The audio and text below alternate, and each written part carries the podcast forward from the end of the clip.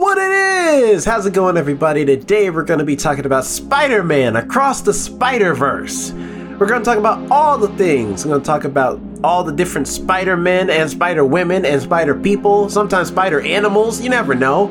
You know, we're going to talk about, you know, talking back to your mama and how that's going to get you to an early grave. And of course, talk about, you know, the heritage, the respect of being the Black Spider Man and Latino Spider Man, Latinx Spider Man, whatever you want to call them. We're going to talk about all the things. So if you want to hear what we have to say, sit back, relax, grab a snack, grab a beverage, and listen on in to the first ones to die.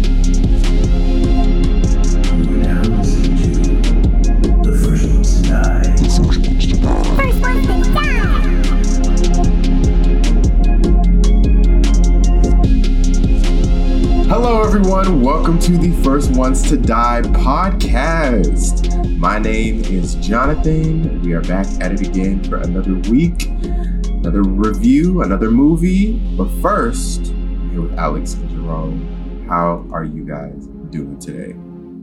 Alex, how you doing? I'm good. I just keep saying I'm like I look tired. I look so tired, man.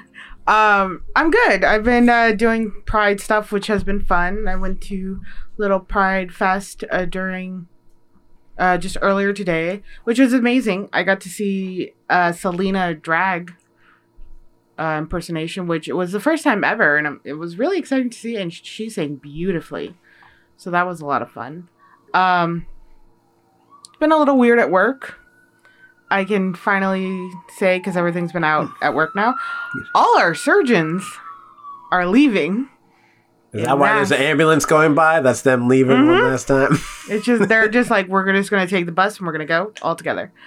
so that's been interesting dealing with at work, but uh, yeah, we'll survive. It's what what people do. What people yes, have to do. you'll survive. The people that were signed up signed up for surgery won't though. They're they're they're doomed. Um, Oh yeah, no, that's It's been a- that's been it. First of all, it's orthopedic. It's a Something's plas- life or death. right. I thought it was No. like a plastic surg, like plastic surgery, right? I left plastic surgery four months ago. Okay. See? Oh, did you forget something, Jonathan? I don't know why this war has started of you trying to prove that you don't remember. You remember things more than Because he Jonathan doesn't does. admit that he doesn't. Re- no, because he doesn't admit that he forgets stuff. Okay. Uh, when is my birthday? That's not fair. No, wait. it's May 13th? May 13th. You got Is that lucky. Oh! Thank you, Cheddar. At least I didn't have to, you didn't have to tell me it was your birthday. Y'all remember that? The- oh my Uh-huh. gosh. Mhm. I thought we had moved on from that. See, this is what happens. I, what, I have literally told you guys every single day almost how petty I am. How petty I, I'm going to be. How the last thing in life I'm going to do is something petty. Why are you surprised? right? Thank you. But anyway, uh, it's been and good. you also had the Um, calendar up. That's how you knew. I did not. nice try though. I do not. No calendars are up. I just remember I was like somebody's birthday's on the 13th. There's like three people in my life whose birthdays are in May. And I know you're not the 27th because that's my father's. So you had to be one of the other two. And I really did get lucky there. But also, uh, on Sunday, I get to walk in the Pride Parade. So if you guys are at, well, this by the time this comes out, it'll have passed. So, um, be on the lookout on Instagram though. I'll post some pictures, show you what's going on. I'm walking with Optum. Hi, Cheddar. And um, it's going to be exciting to see. Can I help you? Thank you. But I'm super excited to do that. Christian's going to walk with me. Unfortunately, Yasi has to work, so it'll just be me and her. But I did that a couple years ago with Seattle Children, so I'm super excited to do it now too. That's my exciting news. Uh, what's going on with you guys? What's going on, Jonathan? That you Uh, remember. See what?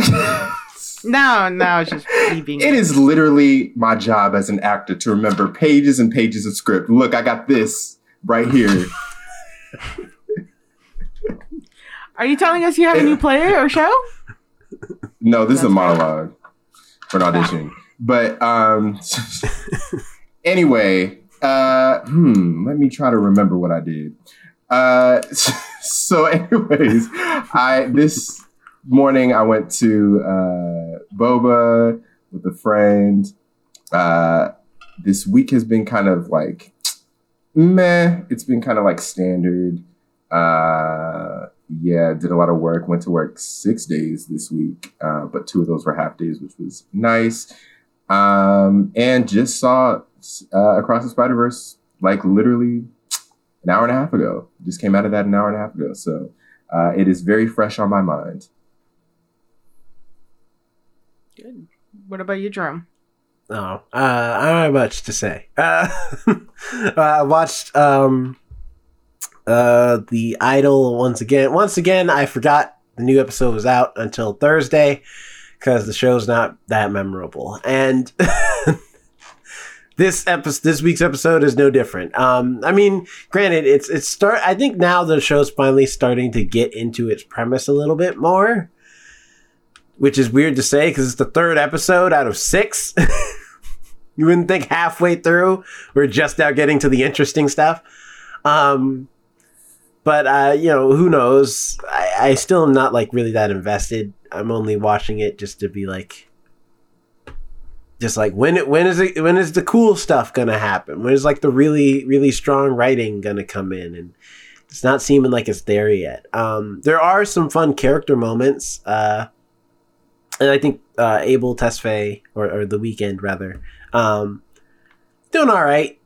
I think like I think what makes it weird is that it's it, it's it's showing his weaknesses as an actor that he's not very like like before it seemed like there was more to the character but now that we've gotten more time with him like he's he's not really delivering the lines in a way that seems like they're not uh I, I, they seem flat. That's the best way to describe it. Like in some of his lines seem a little more flat than they should for the character he's trying to portray. Um but uh, you know who knows? Maybe we might get something real different as we go forward um Wasn't he in something else the Weeknd where I feel like I remember his acting ability actually being the most he's been in was- is snl as far as i know as far as like acting wise but i don't think he's done like a tv show especially not one like this where it's like a drama um and then the only other movie i, I remember from is uncut gems where he plays himself so um Mm. so i i i don't know you know but i mean it's not that he's doing a terrible job it's just you can tell he's like the character. yeah, you can tell he's not a, he's not an actor, um, but he's trying his best. He really is trying his best. Um, Could it be more the right? Because it, it sounds like it's maybe not even the Weeknd. It's more the it could be The the, writing. writing. That could be it, um, it- it- or the because direction. I've, I've looked up some stuff about it about the idol. It doesn't sound like you're the only one who's having a disconnection from it. It could be the direction. It could be the writing. Uh, because Sam Levinson, like he like he's he's very hit he's hit or miss right now. I don't know what happened. He did Euphoria season one, and that was a great season of television. And then after that, maybe the fame got to him, where now he's just like, nah, everything I do is gold. But it's like not not like you know gold cover and like gold foil covering chocolate maybe, but not gold gold. uh because I don't know, man. I'm not. I'm not feeling the show. Just not feeling it.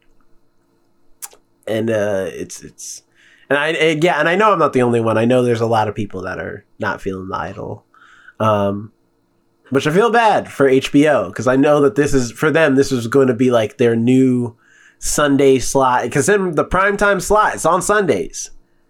Well, I heard it's still like the most talked about show. It So probably is. that's doing something.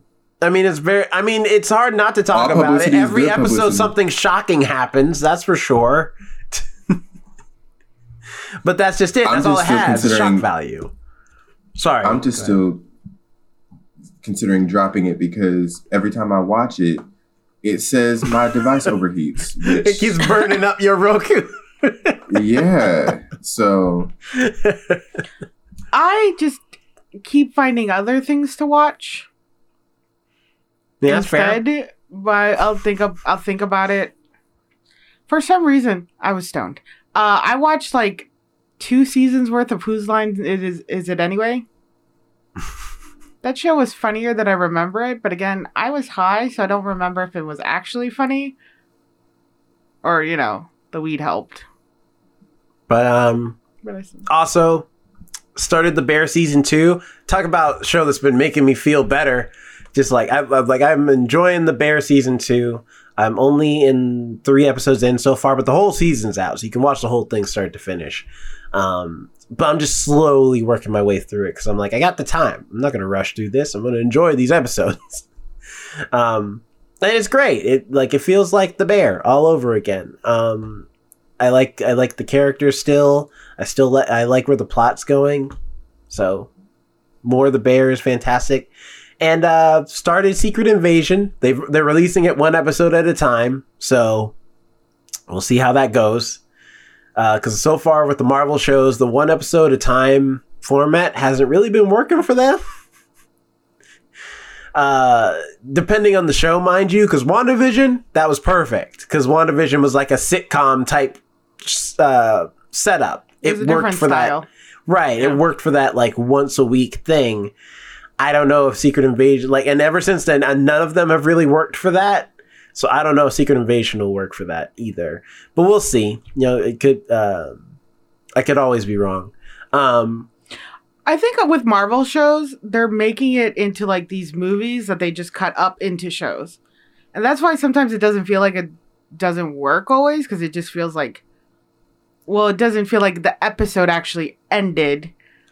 Now it's Well, just they- like I feel like it's it- intermission compared to like Wanda where like it followed the followed the uh like theme of like actual sitcom shows that had a Mhm. conclusion at the end of the episodes. So you're like, okay, this was a this was a straight show right here.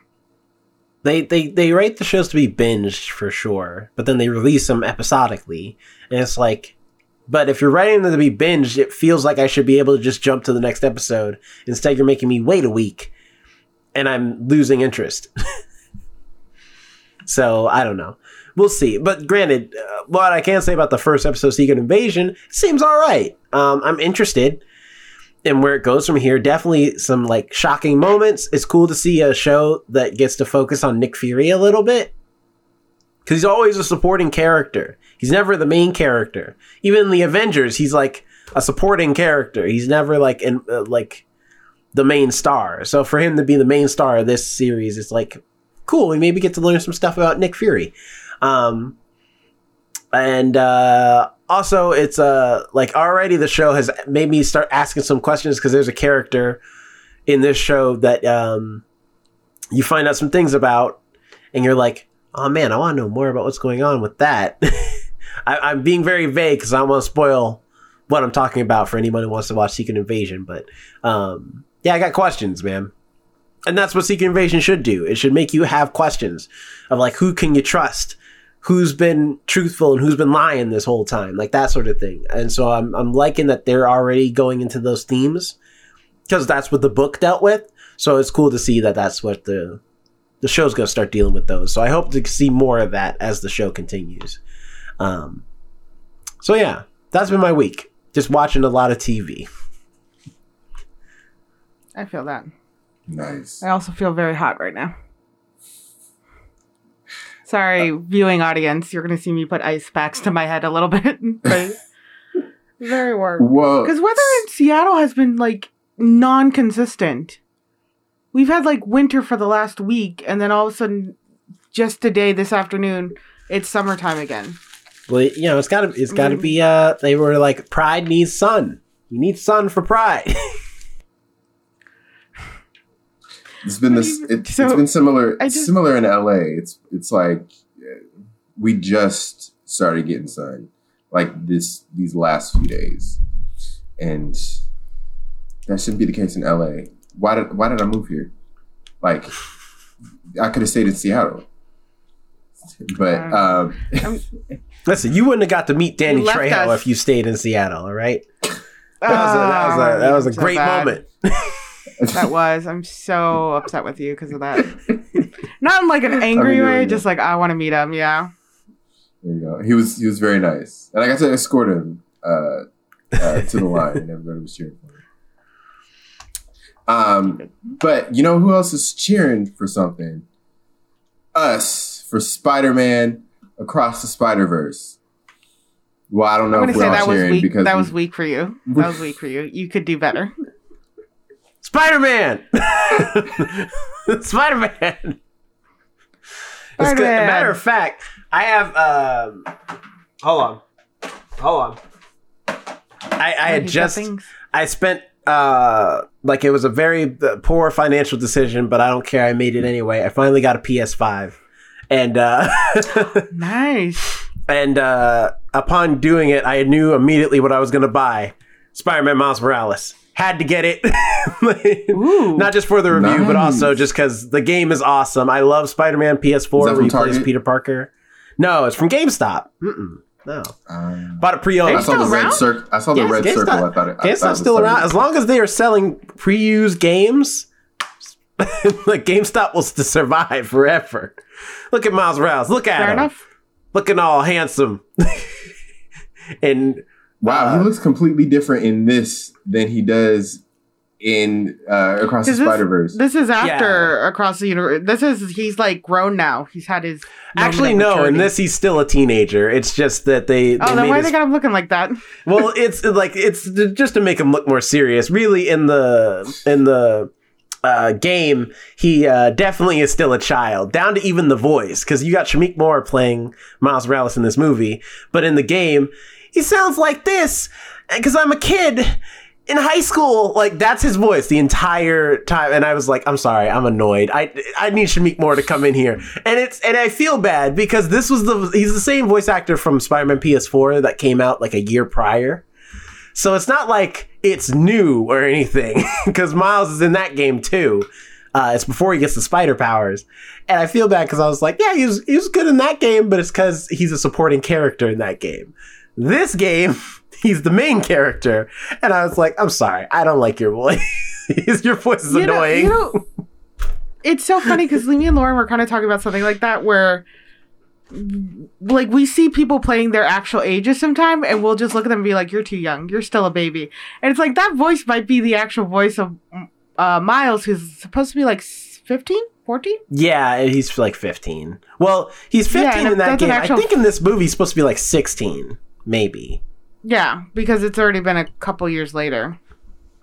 But yeah, it's that whole like I'm hearing your voice of a child because you actually are a child and you're representing that age. But I'm so used to hearing like this grown man's voice in this movie. It feels like weird now. It's like no, no, sweetie, you're too young. It's like actually no, you're the perfect age. but in my head, you're like no, you're too young. You're just a baby. But yeah, I just wanted to mention that. Uh, if you haven't played Spider-Man Miles Morales, which you don't need a PS5 to play, there is a PS4 version too. But it just looks really good on the PS5. It looks so so beautiful, pristine, clear. You can swing through the city, doing stuff. And he's gonna. Uh, I just wanted to play it before Spider-Man Two comes out for the PS5 uh, later this year. You get to play as both Spider-Man. Well, both Spider-Man, but she gets to play as both Miles Morales and Peter Parker. It does get confusing that they're both called Spider-Man, though. They're all Spider Man. Well, it just it only gets confusing when they're in the same universe. When they're in separate universes, it's like, okay, Miles Morales is Spider-Man in that universe. Peter Parker is Spider-Man in this universe. When they're in the same universe together, it's like, hey, Spider-Man, yes, no, no. That's Spider-Man. It should be Spider Man W and Spider Man B slash L. well, and it's you know just- what that stands for. Yeah, I, well, it's just because even in the uh, even in the um, main comics right now, they have there's that confusion because literally you can pick up Spider Man, or you could pick up Spider Man.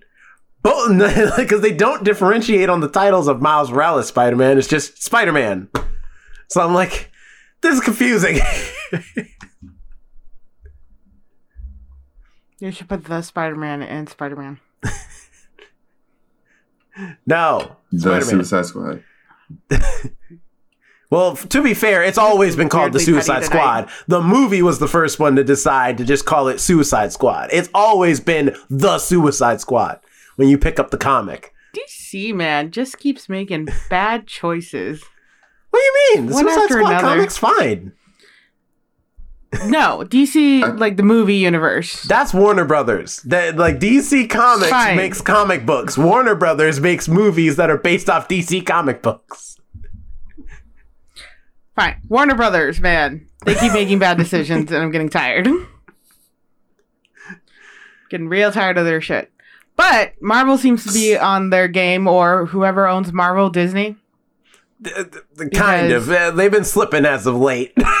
Like- I don't know. Given going into our first thoughts, this one this Was is made by really Sony. Marvel just gets to, to just to just to put their name on it. It's Sony Animation made this movie. Gotta give them their props. And yes, and in this Sony animation story, Miles Morales returns for the next chapter of the Oscar-winning Spider-Verse saga, an epic adventure that will transport Brooklyn's full-time friendly neighborhood. Where's the log line? Why is it friendly neighborhood? Here, I got you. Spider-Man I got you. I got you. Miles Morales catapults across the multiverse, where he encounters a team of spider people charged with protecting its very existence. When the heroes clash on how to handle a new threat, Miles must redefine That's what, what it means to be a hero. That is not what you read. You was talking about Oscar-winning Spider Verse movie and all that other stuff. It's about, it's about as long. I was just reading too much. I was like, where is the log line? But anyways, Are you using IMDb or Wikipedia? no, IMDb, it was just in the storyline section of it rather than Oh, okay. no! You got to just go off of what's on the um, front page. You got to use the front page. That's where the log lines always are. Uh, but this stars Shameik Moore, Hailee Steinfeld, Brian Tyree Henry, Luna Lauren Velez, Jake Johnson, Oscar Isaac, Jason Schwartzman, Issa Rae, Daniel Kaluuya, and many more people. A lot of people, actually, a lot more than Yes. I thought when I before I looked at this Yeah. cast list. In Well, I mean, fact, did you he- see like all the Spider-Mans? The whole thing the one thing I thought throughout this entire movie was one, I love I love the design and everything. But did you guys ever watch uh Kimmy Schmidt Unbreakable? Oh, the Unbreakable Netflix? Kimmy Schmidt. Um, Yeah, the Unbreakable Kimmy Schmidt. There was no. I think it was in season two, Titus, uh, her roommate, who's a terrible actor. He's very dramatic. He's very like over the top and unnecessary, but you love him. He's great. Uh, he tries out for a play called Too Many Spider-Mans. And they have like 50 Spider-Men on stage, which is basically what this movie was. He's like, look, there's another Spider-Man and another one. And then I'm to take out all these Spider-Man and be the only Spider-Man. This is the vibe I kept getting from that movie at, for, at certain points. I'm like, there are too many Spider-Men. Spider-Men or Spider-Mans? too many cooks. There's spider people, and spi- well, spiders. Spider people. Because there's also spider animals. That's true. Well, it wouldn't be just spiders because he's Spider Pig. yeah, but Spider. well, first of all, Spider Pig is a spider. Spider Pig's origin is that it's a spider that got bitten by a radioactive pig and got turned into Oh, Spider that's Ham. I forgot that. So Spider. Beings? spiders, just spiders, okay? don't don't hurt your brain. It's just there's too many spiders. There's too many spiders. Yeah, that's what this movie. Every every time another spider was introduced, I was like, there are too many spiders.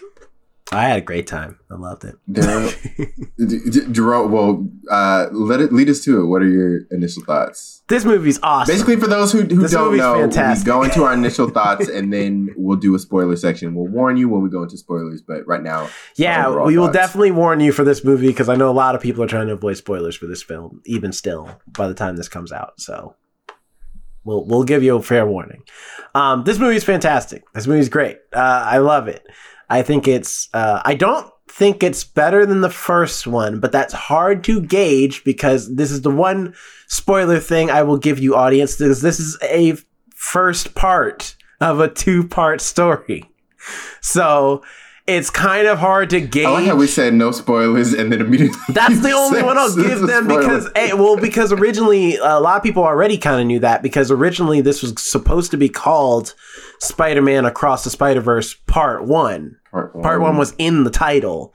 Then they changed it to Across the Spider-Verse because I guess they decided that the second one was going to be called Beyond the Spider-Verse, which is the title of the second one.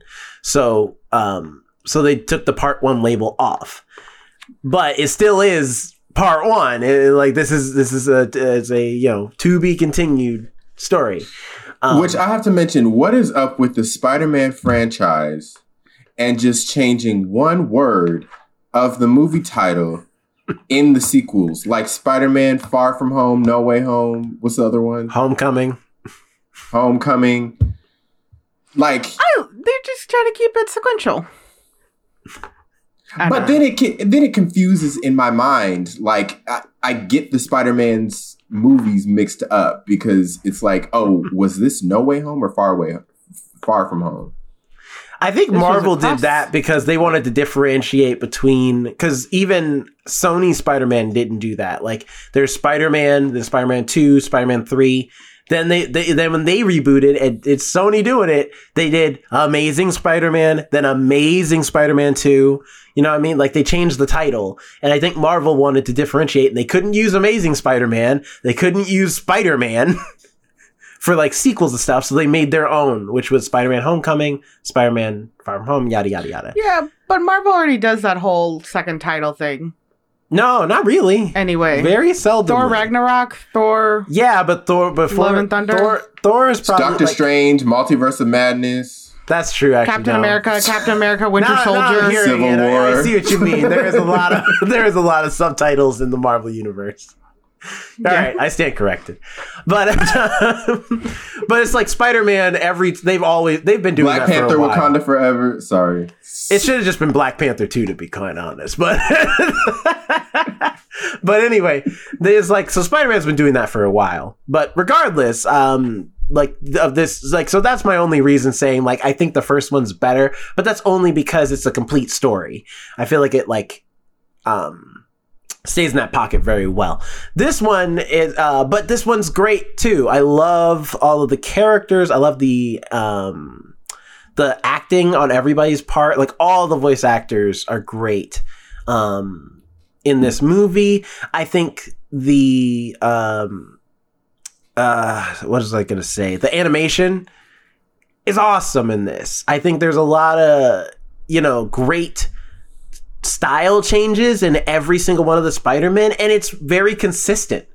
Like at no point do they get lazy and they're like, "Look, we're out of ideas. I don't know. This universe just looks like somebody else's universe. Whatever." It's like, no, they keep changing it up every time we go to a new universe. They worked hard. Now, granted, uh, I did hear yesterday a news story that apparently a lot of animators quit after working on this project because of the conditions were so bad trying to get this movie done. The As far- conditions. what does As that far mean? as the crunch time to get it finished, Probably in time. overworked, no Yeah, overtime. They're very overworked to make this happen. So, um, I and I, although I believe that both movies were made at the same time, so I don't think we're going to see like a lacking version of the next movie. But I feel bad that that is the experience they had making this movie because it's beautiful. This movie looks incredible, um, and it looks really good. And so they should be proud of their work, but I feel bad that it took them being in such terrible conditions to make the it. The PTSD. Yeah. Um but uh that being said, yo, like yeah, I love that. I love the music. Metro Boomin doing the soundtrack. Fantastic job doing the soundtrack for this movie. I love all of the music in this movie. Th- There's no song as catchy as Sunflower though or What's Up Danger, but I still dig the soundtrack. I've been listening to it. I love the song uh Self Love with Coi Leray that's uh plays for Gwen Stacy in the beginning of this movie. Love that song.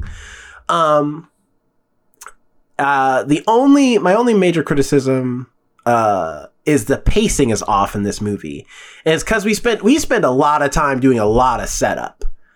Um, hell, Gwen Stacy's section in the beginning of this movie is very long. It takes a while to get through before we get to the main character of the movie.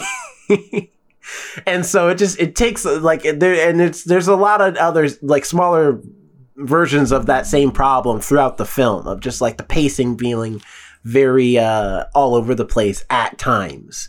Um, but that being said, I still enjoy majority of the film, even with those pacing issues. And I, I recommend this movie definitely for people, especially if you like the first one. If you like the first one, you'll like this one. Um, oh, other thing too, some of the style changes as well as while I love them, I can see how they could be a little hard. Like it, it they swap so fast that it could maybe put someone in like a panic attack because there's so many style changes that happen so quickly. It's hard to keep up at times because there's just so much happening on the screen at one time. So that's another thing too. But anyway, those are my initial thoughts. We'll get into it more when we get into spoilers. Uh, speaking that going, I'll take over from there. Speaking of which, like I have that problem when there's too many characters on screen and they give a lot of backstory for them. My brain goes into a little bit of a panic, like what we did with Valentine's Day, the movie, Mm-hmm. where when when too many characters are introduced constantly throughout the film, it's a lot. And with my ADHD, it's hard to remember each of them. So most likely, I am going to say the wrong character when I'm talking about something. I'm like, oh, I really like this. Completely wrong character I'm talking about. But that's how it is for my brain. I did really like the change in design, though. I thought the way they were able to switch so swiftly and smoothly was super impressive. Um, and the comic book style of it was just the the graphics in general was just really, really so, so well done. And like you said, with the animators, you can clearly tell they put a lot into this. So I can understand now knowing why all of them would quit, seeing all this amazing work. And if they weren't treated right, paid properly, or something like that, absolutely, they deserve more. Because this is going to definitely set a new standard. You know, well, there's a lot of movies where you're like, oh, the CGI in this movie was so good back in the day, and yet you see crap from today, and you're like, well, you know, they did it back then. Or like with Jurassic Park, the animatronics were amazing, and then you see Mhm. something nowadays, and you're like, well, you know, this movie was doing this back then. This movie is definitely going to be one of those movies people are going to go back to refer to for the animation style. Well, Across the Universe was able to do it like this, but you can't. Like, what's going on? Mhm. So I definitely think we are seeing a new standard being set. Um, I really like the story. I loved how much more they express uh, Miles's Latin side in this. It was very more present, and I really, really like that. I like when he was semi doing Spanglish. it was very entertaining because I swear I think I sound like that sometimes, but I don't even know anymore. Um, it makes me want to reuse some of the Spanish because I feel like I'm forgetting it. This may be, you know, motivating to be like, yeah, I should start using Spanglish again so I don't lose it. But I really appreciated how much more present it was in this film, which is really nice. And just the different cultural backgrounds with the different Spider-Men were also really cool to see. Because you've seen, I've seen like sketches or like joke designs for like Katie, can, uh, Captain can- Canada or Captain, you know, Mexico, where they make jokes like that. Mhm. But like, they were like, all right, this doesn't really fit though. But then when you see these, you're like, oh, this fits like the actual cultural background with the spider being that they're going to be. So I think this movie was really well done. Except for the constant introductions of characters, I enjoyed this a lot. but I understand why they were needed. So, what about you, Jonathan? What was your vibe with this movie?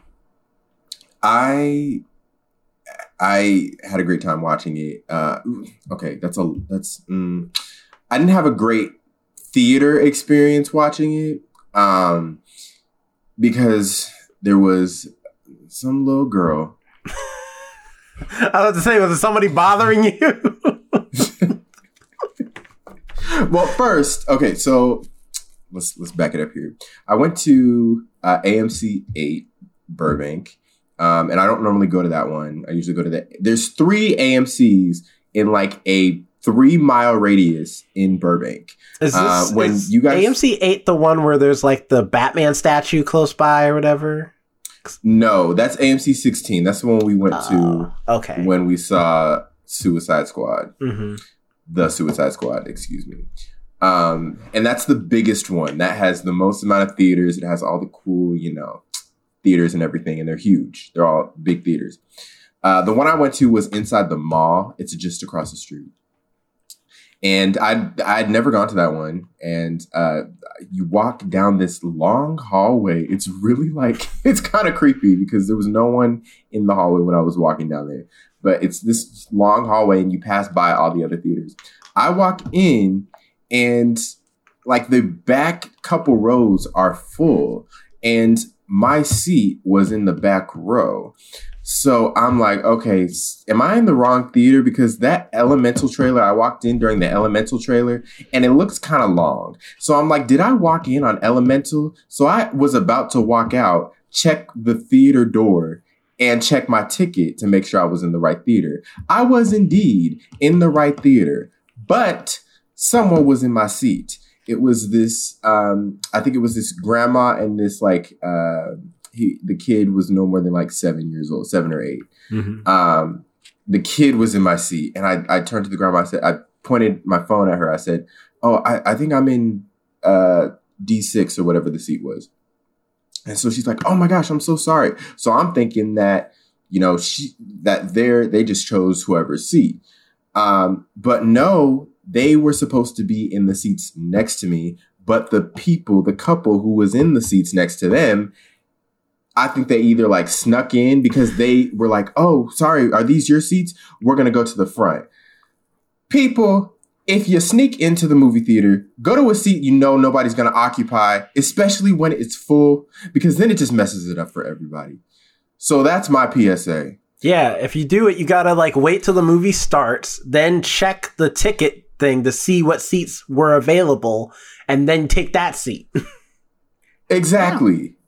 Exactly. Not when we're like the previews. I, I got there pretty early. I got there like maybe there was like 15 minutes of previews left. That's early for me. But uh, these people were already com- comfortable, had their popcorn, had their snacks in their seats. Uh, so just a, a, a PSA for that. Then let Yeah, me get back. is- wait, sorry, that is really stupid because you can check now and see what seats are available Mhm. and not anymore. You can right. absolutely see that. So it's like, yeah, just check it before. Sneak into movies. We don't care. Just Uh, check the seating. Exactly. And then I felt bad for making the little boy and his grandma move from their seats, but they were in my seats and there was no other seat available. Um, but yeah, they just had to move because the other the couple was in the wrong seats. Um, then let me get back to this little girl. So this little girl, first of all, she's she's sitting like on the opposite side of where I'm sitting. So thankfully not too close, but close enough within earshot. Um, when the uh, when the Nicole Kidman thing comes on, she's like saying the lines and everything, and it's cute. She, she's probably no more like no more than like eight years old, but she's saying uh, she she says the line um, the line that Nicole Kidman says at the end, and then throughout the whole movie, she proceeds to keep talking. She's talking throughout the whole movie and at full volume as well. She's falling off the recliners, like comfortably, like, oh, mom, I fell. But she did, she knows she did that intentionally. She was climbing on the chair and falling off intentionally, making noises. She was standing up. The projector is low, so you can like see people making shadow puppets if they choose to do so. She was trying to make shadow puppets.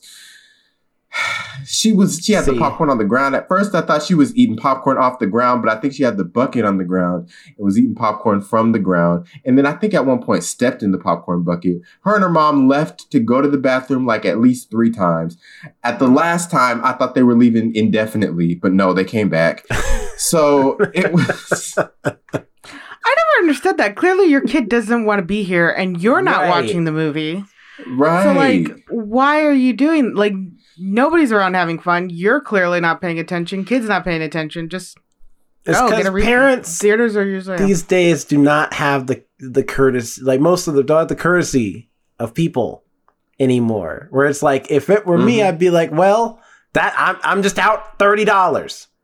Cause that, like, 'cause- Right. which happens. It, it's not. It's not like it's any. You know, what I mean, it's like you when you should have, force your kids to. Right. You have young kids. It happens like that sometimes. You spend money on a ticket, and then you find out when you get there, no, I don't want to go. It's like, all right, well, I, I guess we're not going. now, I guess I wasted the money for you to go for you to, for this movie ticket because. Yeah. Exactly. Kids change their mind. They're indecisive. Yeah. hmm Right. It seemed like when the kid was watching the movie, she was interested in it, but I don't know how much she comprehended because she was watching half the movie. The other half of the time, she was doing something else. But just and and PSA to parents: if your kid is not into the movie or if they're moving or talking too much, either tell them to sit there and be quiet or remove them from the situation. All right. Well, that is the alternative. The Could have took him to the bathroom real quick, took the bed off. Psh, psh. All right, bring him back. I'm just saying that would have fixed the problem real quick. Because you don't want to go back there a second time. Right. because in order to be a, a, a an upstanding citizen in society, you need to learn how to watch a movie sitting down, peacefully, quiet. um, but to the movie, uh, I, I I thought it was great.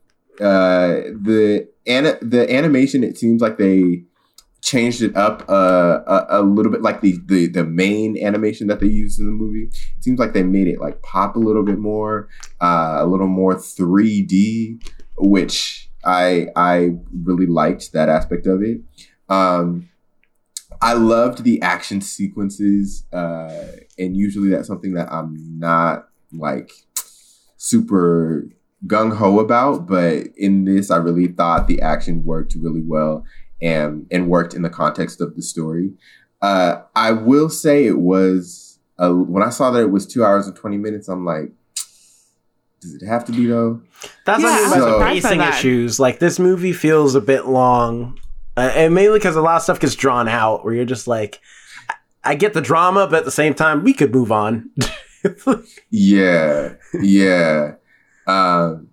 Because you don't really see that for animated movies. You don't really see animated movies go above like the two hour limit.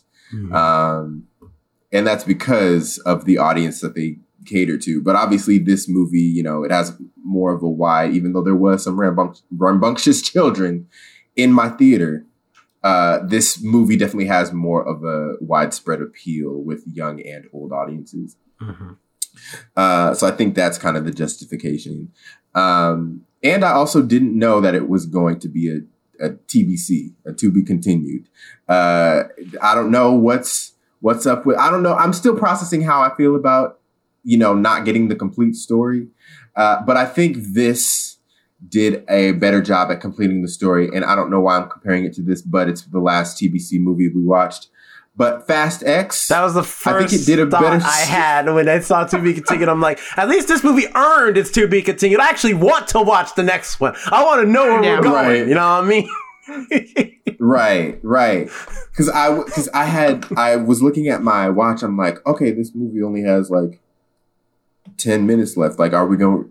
He's he seems like he's in a precarious. Oh, sorry, I'm spoiling, but it seems like we're in a precarious situation here. How are we going to get out of it? But um, And then the director was yeah, like, "You ain't. He ain't." Like, Tune in next time.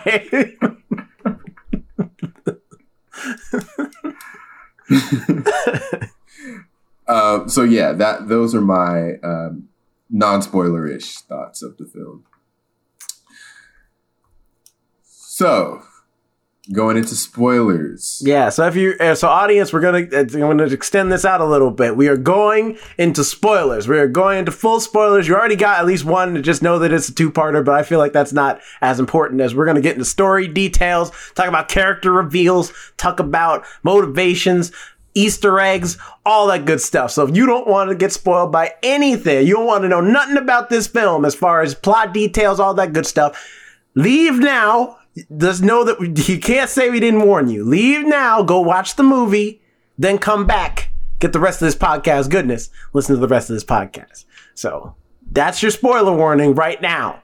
In fact, we'll give you a little. We'll give you ten extra seconds to leave, so you can like in case you in case you're fumbling with your phone because you got too much oil on your phone. You don't have none of them oily sheets or whatever it is that Jonathan's got, and, you, and you're slipping and sliding everywhere. You got you get a little bit of extra time to pause this or turn it off, lock your screen. I don't know what you need to do, but whatever you need to do, do it. Throw your phone at somebody. I don't care. it's like you got time. okay. A little aggressive there. Okay. All right. Spoiler time. Jonathan, go ahead. What were you going to say?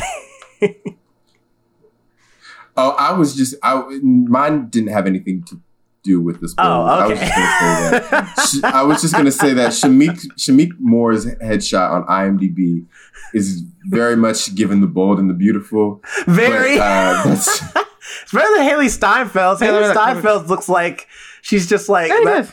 that looks like a picture from like I don't know, like Teen Vogue or something.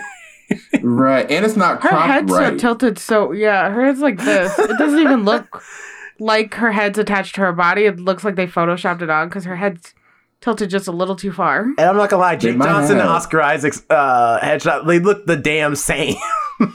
yeah, they're both They were at taken like at a the red same carpet event. event. Must be. Oscar Isaac. That's Jake. Uh, oh yeah. Oh, I was thinking Jason Schwartzman, but yeah, Jake Johnson and Oscar Isaac. They do. they have the same name. Um, Issa Rae's headshot is great, but Yes. anyway. uh, but yeah, if I, I if I'm being honest, uh, like here's a, here's a place to start. Um, uh, what do you guys think about Gwen in this movie? Because in the first one, we like we knew a little bit about Gwen, but we didn't really get to learn a lot. This movie, like Gwen, the movie's, ba- I mean, it's Miles's movie, but it basically is Miles and Gwen's movie because Gwen gets a lot of time in this film to like shine, to learn about her backstory, her, her whole thing with her dad. Like she gets a lot of time in this movie. So what do you guys think about Gwen in this film? I had figured that she would get a lot of shine because uh, in the press junket, uh, Hailee Steinfeld was very much a part of like every single interview. It was her, Shameik Moore, and Issa Rae. I feel like those were the main three that were a part of a lot of the press. Um, which I'm surprised that Issa Rae didn't have like more screen time in this. Uh, I'm not because Jessica Jen. Drew doesn't really have.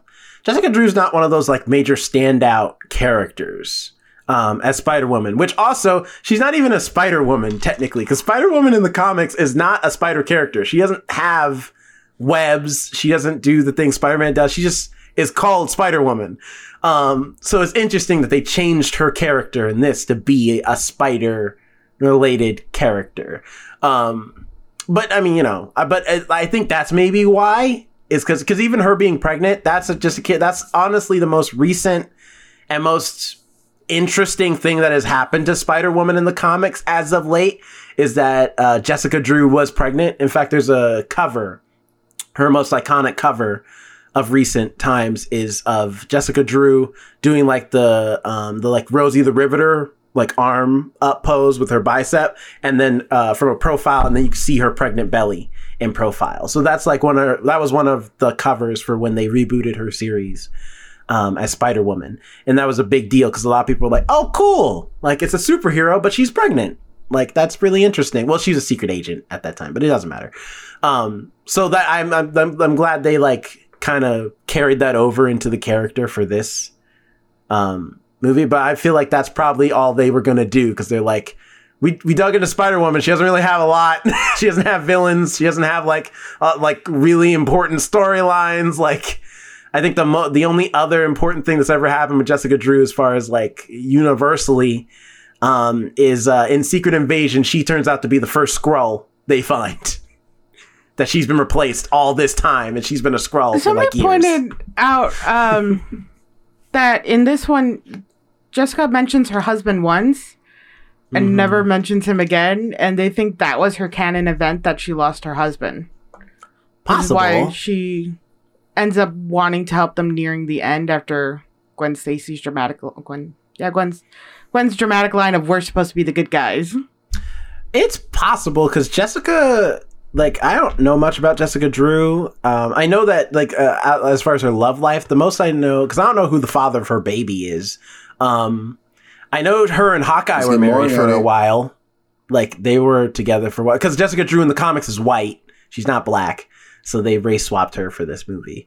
Um, and uh, her and Hawkeye were together for a, a good chunk of time, but that's about it. so I don't know, but I can believe it. I think with the uh, canon thing, I think some of the spider people, uh, because they had experienced that loss, part of it was like, okay, if we lost people, you got to lose people. and that's just how it works. Look, your know uncle gotta die too. We ain't gonna we Right. ain't gonna take this L by ourselves. You gonna take this L with us. You know what's funny? Um, on friggin' TikTok, there's been a canon canon event filter, and I couldn't figure out what the hell was going on because I didn't see the movie till yesterday. So I was like, "What is this canon event? What is everybody talking about?" And then everybody's like, "Oh, it's a canon event. It had to happen." I was like, "What is going on?" I was so confused. like something traumatic that It- this- happens to everybody. this movie like, has like Yeah. affected TikTok because also the like os- the Spider-Man 2099 theme, the like that synthesizer sound is all over TikTok of people lo- like using it for like basically so like yeah, it's been insane. yeah. I think it's so with their canon event. I mean, they've all lived such different lives, and death is the only thing is what is saying is connecting them. That one death that turns you into the new, the proper Spider-Man. I'm just gonna say Spider-Man, Spider or whatever. And it's an interesting thing that it's it seems to only be death. And I think that kind of goes with what you're saying, where they're like, "Oh, I lost somebody, so you have to lose somebody." So go on and go on, but then he admits, uh, I think it was Miguel, who admits that Miles wasn't even supposed to be a Spider-Man because the spider actually comes from a different universe. He was never meant to be a Spider-Man. So doesn't that mean his canon event is kind of voided? Does it have to happen? Yeah. Yeah. that's I think that's what they're gonna play around with in the next movie. Is the idea of like because that's a new thing. I I think that's the coolest thing I like about these these movies is they're doing their own thing because in the comics. Miles just gets it. I just it just so happens another spider bites Miles. That's it. And then like and then later Peter Parker dies in the ultimate because Miles is from the ultimate universe before they put him in the regular universe proper. And so in that universe, like Peter Parker, Spider Man does his normal Spider Man thing. Then Miles pops up, gets bitten by a spider, is also Spider Man or has spider powers. Peter Parker dies, and Miles just takes over. So it's just a regular universe thing. So the thing of like multiverse wasn't a factor in those stories um, until it was. Um, so this movie is doing its own thing where that spider ha- comes from a different universe and bites Miles. And I think that's interesting and cool and could lead to some interesting stuff. And I love the canon event thing, especially because that is true. Almost uh, like half of the Spider Man stories, the, at least especially the best Spider Man stories, are the ones that are just filled with trauma. Like almost always, it's either if it's not like you know, like you look at like the death of Gwen Stacy, big Spider-Man story. When Mary, when Aunt May gets shot, and then we had the Back in Black story. That's a great story because we don't know if Aunt May's gonna live or not. Like Uncle Ben dying makes Spider-Man. Like all of the best Spider-Man stories are these really traumatic moments for Peter Parker where it's like, Jesus Christ, can the man catch a break? He just wants to li- he just wants to marry his supermodel wife and live a nice life as Spider-Man. Why does he have to go through so much all the time? But it's like that's what it is. And so you one could believe that's what it is to be Spider-Man is to just have constant trauma all the time. But it's like that one, like you have to lose that one person, and I was, I don't know. I also wonder. Well, I'm like he's going through some traumatic event right now. Literally, everybody is out to kill him. so, like, couldn't this be an, a good canon event of trauma right there? He was betrayed technically by Gwen and Parker B, or Peter B. Peter Parker. You can just say Peter Peter, B. Parker. Parker? Technically, he is the normal Peter Parker. He's supposed to be the original. I think that's adorable that they ma- gave him a baby. Mayday. Mayday Park. I love Mayday Parker because, uh, like, because she's also in the comics, a Spider Girl, and she's awesome. And it says like, oh, what if they had kids? Well, that explains it. Kid had powers. Yeah, Mayday Parker is cute. She's adorable. She's a cute little baby. I love her little knit cap spider co- spider mask. hmm I like when Miguel holds her and he, she's just like, he's just like this with her. Yeah, I love that I she love when, like, crawls. She like she uses her sticky power. She just crawls all over people. hmm it's just adorable. To adorable. think about having a kid with that ability to climb up to the ceiling, that poor mom or that version of MJ is got to be like, Peter, get your daughter off the ceiling. Which how I wonder how. Well, I guess it's it's the comic world, so all, all any rules apply. But you're able to have a child that's born with those powers, even though you were not. well, his like his DNA is forever changed because of the radioactive spider. Sure. That's at least pass what, that's how I always DNA, go. yeah. Because the same thing with like Jonathan Kent, where I'm like, uh, like Superman's son, where I was like, wait, but you have powers just because you're around the yellow sun. I guess technically he is part Kryptonian, so he should also have powers. And so it's like you know you don't you don't think about it too much. It's just he's the son of a person with powers, so he has powers. Same thing with Mayday Well, Parker. like- She's the daughter of somebody with powers, so she has powers. No, I get it if it's something that changes your DNA and like he's half alien. Um but I think it's weird when they make them equally as strong as their parents. It's like, no, you're you're half human. Like your power should be Like invincible. weaker. Yeah.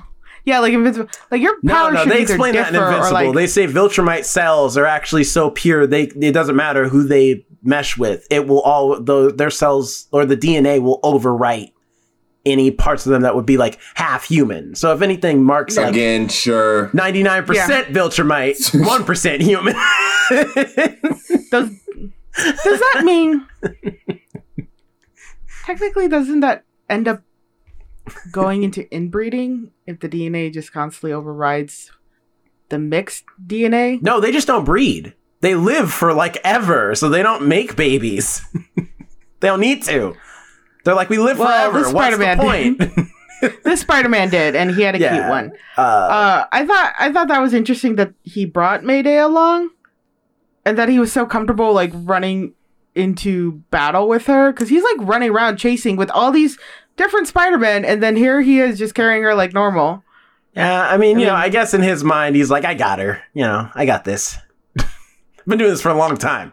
I got it covered. I've protected many babies, so I, I can protect my own baby that also has spider powers. So, But sometimes it'd be your own. Mm-hmm. That's the literally the whole thing of the canon event. You can't mm-hmm. protect your own always. no, no spider people have lost their own children. So, you know, No, but they've lost all of you their know? family members. because in the comics, that's actually never happened. I don't think there's ever been a time. The closest we've. Off screen. off screen. we we didn't see every canon event. A lot of people were dead. But um uh yeah, sorry. I'm so, like I'm sorry it took us off track too cuz I did ask about Gwen and then we just went all over the place. We were like the Spider Verse all over the place. Which okay, going back on track, which was which one was your spider? Spider. what favorite Spider-Man? Yeah, which It's one Hobie was Brown. your favorite Spider Man? It's always Hobie Brown. Hobie Brown's like uh, but mostly is even when they were like has he heard about Hobie? I'm like, "Oh shit, Hobie's in this movie?" Hell yeah. Cuz I I love Hobie. I have Spider-Punk comics. I love He Spider-Punk's was just like he was just like laid back Mhm. um, and cool. Um, I love when he takes off the mask and Miles is like, "How are you cooler underneath?" He's like, "I just am." which I didn't realize it was Daniel Kaluuya either. I didn't realize most of the people who played the Spider people in this movie were in this movie. When the credits started rolling, I was like, okay, yeah, I, I knew that person. I knew that person. I was like, no, I really expected this to be a more star-studded cast. And you get to the second half of the credits, it's like, oh, there we go. There we go. There are the people. Yeah, there's a lot of people in this. Uh, especially, I, I really enjoyed um, Hobie Brown just because, like, a, I, it, you know, it's a character you don't get to see a lot. The they uh, Spider Punk just got a comic this year. Uh, he's been around for years, but he's ne- uh, but he's never had his own comic. He's always just been a supporting character. I think he was introduced in Spider Verse, um, like the the uh, comic, the first Spider Verse uh, comic. And ever since then, people are like, "That design's awesome." He's got the denim jacket or denim vest jacket. He's got the kicks. He's got the Converse sneakers, the spike on his on his uh, mask. He's so cool, and he's British. and so I was like, the second they were they even hinted at Hobie, I was like, "Yo, where's Hobie at?" And then when Hobie showed up, I'm like, "Hobie's the coolest. He's the coolest Spider-Man ever. He's the best." Uh, yeah, I really, I really liked him. I liked that he had it. I liked his design so much because it showed like, oh, all these other unif, they have u- uniformity in their uniforms. A lot of the times when it comes to Spider-Man, but like his was very much individual. Like I am my only version of Spider-Man.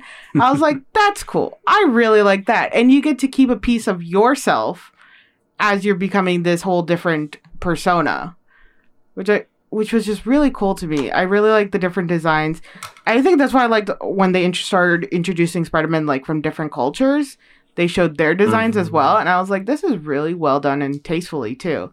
It wasn't none of it ever seemed like you just picked the stereotype of clothing and you just put it on, you know? Well, what helps is they're picking spider people that actually do exist. Like, um, because like uh, Karan, uh, I, I, I apologize if I mispronouncing it. Karan Sani or Sony, who plays uh Paviter. Uh, or I, I've always had trouble pronouncing his name. Pa- like, because it's supposed to be Peter, so I think it's Paviter. Um, but it's uh, but as uh, Indian Spider Man, that's another character that does exist. He was also in the Spider Verse comic um, when it first came out, but they've never done anything with him. So this this is uh, this movie is like we could do whatever we want with this character, really. So we'll change it up and give him like more backstory and all types of stuff. And they do, and they do a great job. And so they do a great job building uh, on what already exists, but making it their own at the same time. And so the Indian Spider-Man ends up having a really unique design. I love the like uh, cut where his hair comes out and flops Yeah. over. But I love that also because he's so young, he's still very much a kid compared to everybody else. Um, but also he has yoga movements and how he like and like uh, how he web slings, how he like uses his like yo-yo web things that he has. I'm like, this is a cool, unique character and a unique Spider-Man compared to the many other Spider-Men and women we've met so far. So it's great. he was he was def he was probably my favorite uh iteration uh even though might be my least favorite costume because of the hair like nobody else has hair sticking out of their suit like that so that was probably my least my least favorite I like it. I like the Um, design. but- I dig it. I think when it comes to superheroing, you shouldn't have your hair out. I mean, I get this Right, it caught like in my hazard. glasses. Just in a general sense, I get this stuff stuck in my glasses. I can't imagine whipping through the air or like it getting tangled in webs or something. then what about Jessica Right. Drew, who literally has her entire head showing, all the afro, everything, that's different. and different has see-through glasses? You can basically see I'm- her face through the whole thing. That's different because a lot of superheroes uh like fight with just their face with their face showing. No one fights with their hair showing. Just All right. that doesn't so answer my question. She has her hair showing. she has the whole thing. no, just their hair showing. A lot of superheroes don't have masks. but that he has a mask. my but issue he that has I no think hair you should have your hair covered, just because things can get caught. Right. Um, Uh, but I I I looked up a pronunciation thing and uh, it's pronounced paviter. okay, Pavita. I put it. Okay. Puppy. yeah. Um, but yeah, and the the like you mentioned it, Alex, the um seeing a Spider-Man from uh, you know, different cultures, especially um something that's not a Western culture, because uh, in a lot of these like superhero movies and stuff, you know, we see them fighting in New York, Chicago, um, Russia, Paris. We never see them fighting in India. We never see them fighting in uh, South Africa. So I, I really, I really liked that we got to see, uh, even though it was brief, a brief time that we spent in India. I like that we got to see a little sequence. I love that it's still like in canon too, because because this is Mumbattan, which is Mumbai and Manhattan fused together in this universe. So technically, it is still New York. It's just Indianized New York, and the same thing with uh, Spider Punk. Like he technically not in Britain actually, but it's Britain mixed with New York because it's Spider Man. It always has to be New York.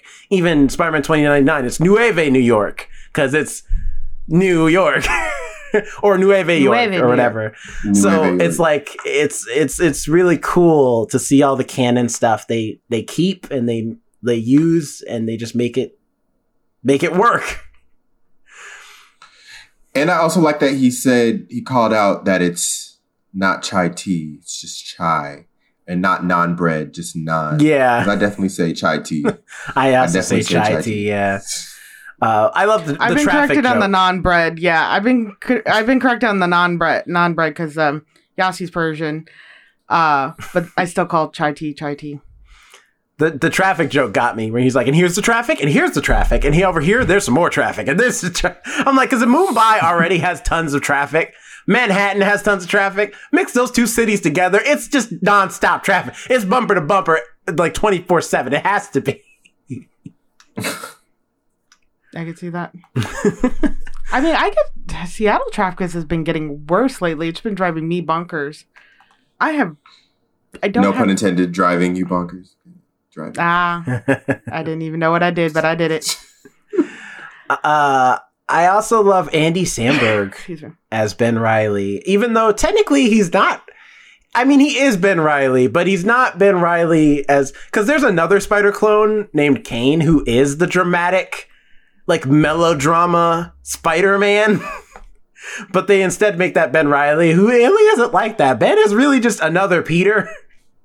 but if you have to give one a personality, I, I dug it still, making Ben Reilly the super like dramatic. Oh, I'm in the alley and I'm so dark, and it's, it's just like sure. I think it fit. okay. Yeah, it fit him really well too.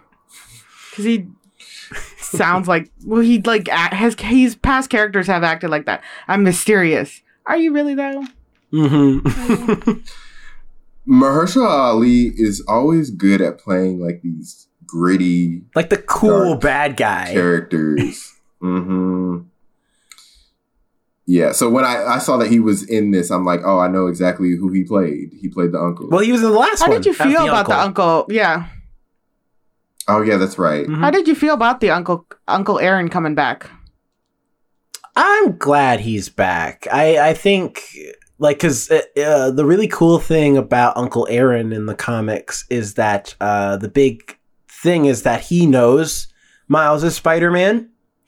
And so, but he's he's like I'm, but he's still the Prowler. He still is like a bad guy, and his whole thing is like Miles. You have spider powers. You should be using it to like steal stuff. You should be like me, be using your skills to just take whatever you want and do whatever. And Miles is like, no, I'm Spider Man. I'm a good guy. I'm not going to do that.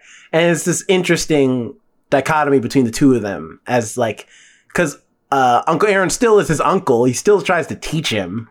And he's like, yeah, I'm still going to look out for you, but you should be using your powers for evil. Come on, just, just be evil. Come on. Uh, what are you doing out here? And so when they killed him in the first movie, I was like, oh, okay, I guess we're not getting any of that. All right, never mind.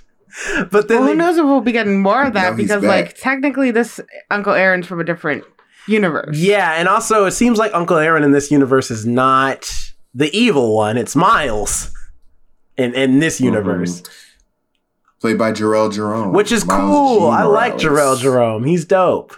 Yeah, he's he that new sh- that new show that he's in just came out. I'm a Virgo, Oh, nice. Yeah, yeah, where he plays like a ten foot tall uh teenager or something. yeah, like a giant. Um, hmm But uh, yeah, it seems like he's gonna have a huge uh, part to play in the next film, uh, Miles G. Morales, which I'm excited for. And it also seemed like uh, they were setting up uh, Spider Byte as well, uh, played by Amandla Stenberg, to have a, a, a big part in the next yeah, movie as well. I I really I, I like the only that was what I mean about the pacing issues though because I'm like they're really they were really dragging out the Miles is the Prowler in this universe reveal because I'm like do you think we like the second Uncle Aaron's like I'm not the Prowler I'm like it's Miles but they just steady drag it out and drag it out it's just like he's in the shadows then he jumps down still in the shadows then he walks over in the shadow I'm like dude we know it's Miles who else could it be. His dad's dead in this universe. surprised. Uncle Aaron is not the Prowler. There's nobody else it could be. It's Miles. you don't need to drag it out this pleasantly long. surprised.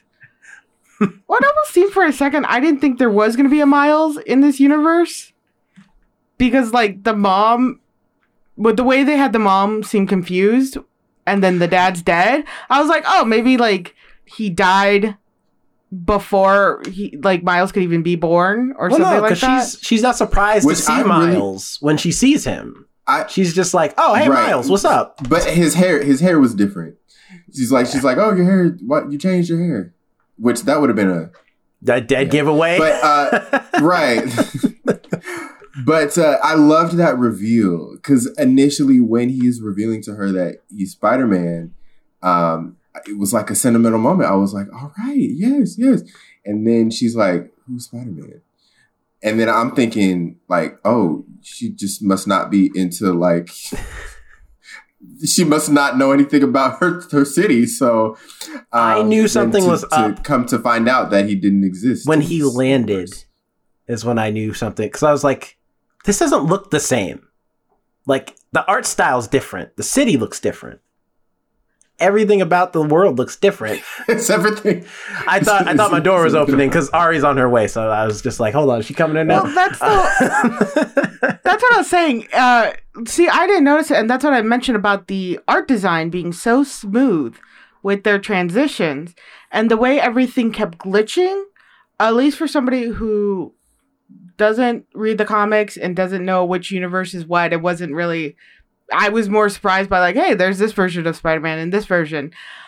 I, I wasn't really noticing how, the differences. I was like, because I had seen the TikToks where he reveals himself to be Spider Man, and all these people in the theater, there's always one person going, he's black? I think that was only one funny? time, right? That was the one. the no, one that there's been a couple incidents, and I Ah. actually just found a TikTok where it sounds like a kid did it. Nobody in the theater laughed. I actually felt bad for the kid. I was like, ah, man. Well, because he- after you do it so once, hard." that's the one time. If everybody starts doing it, then it stops being funny because everybody's doing it. Yeah, no, I've I've found multiple videos where people are like doing that, and like first couple times, haha, and then this after that, it's just like, oh god, all right, let's let's knock that off now. but uh, so I didn't notice those changes, and I had seen those TikToks of that, so I was like, oh, he's just revealing himself. You know, he's Spider Man. When she's like, who's Spider Man? I was like, oh shit. I was like, this isn't right now. But it goes down to that art style where I'm like, everything is so smoothly done. And I really like the way. Because Gumball does this, uh, The Amazing World of Gumball does this, where they have each character is a different design. And we've talked about it in the show before. But those characters still look out of place for the universe that they're in. You know, a lot of them sometimes- it's supposed to look like there's Yeah. just a mix of characters. Right, but like they don't ever like some of them can blend in with the scenery, but there are others that are like eh, you know, they're technically the same drawing. They're still a drawing, Mm-hmm. but the style's so different. It kind of looks like you like paper mache, not paper mache, but pasted them in weirdly. Mm-hmm. This one, even though they were all still so different art designs, none of them looked out of place next to each other. They were still somehow able to smooth it smooth it out among the crowd and among the background. Everybody actually still looked like they were supposed to be there even though they were not of the right design. And like I said, you can absolutely tell how much work and time the animators have put into this because of how smoothly the drawings were, how smooth the transitions were. I loved, you know, that comic book style when they just did the um, squares and sometimes like that, where it's like, oh, you're also transitioning to that, and that's really cool. It's not just a regular animated movie that you see with, you know, like Elemental. That's the only animation movie I can think of right now, where it's just like they have like I said, this was like, all right, this is animation, then this is comic book, and it just mixed so well together. And I, I like I said before, this is definitely going to lead to a new standard where people are going to compare it to things where like, yeah, you tried to do the mixed universe, but like they kind of did it better. So or like, when they have the different close-ups of random things that are not so random but they feel random in the moment Mhm. um I, I like those moments because you have like half the screen is like the full shot, and then you have another half of the screen which is a close up of something, or you'll just get like an, a, a random extreme close up. Very rant. Speaking of random, random question. His name is Miles Morales, and Morales is a traditionally Latin last name Mhm. but his dad is black and his mom is Puerto Rican.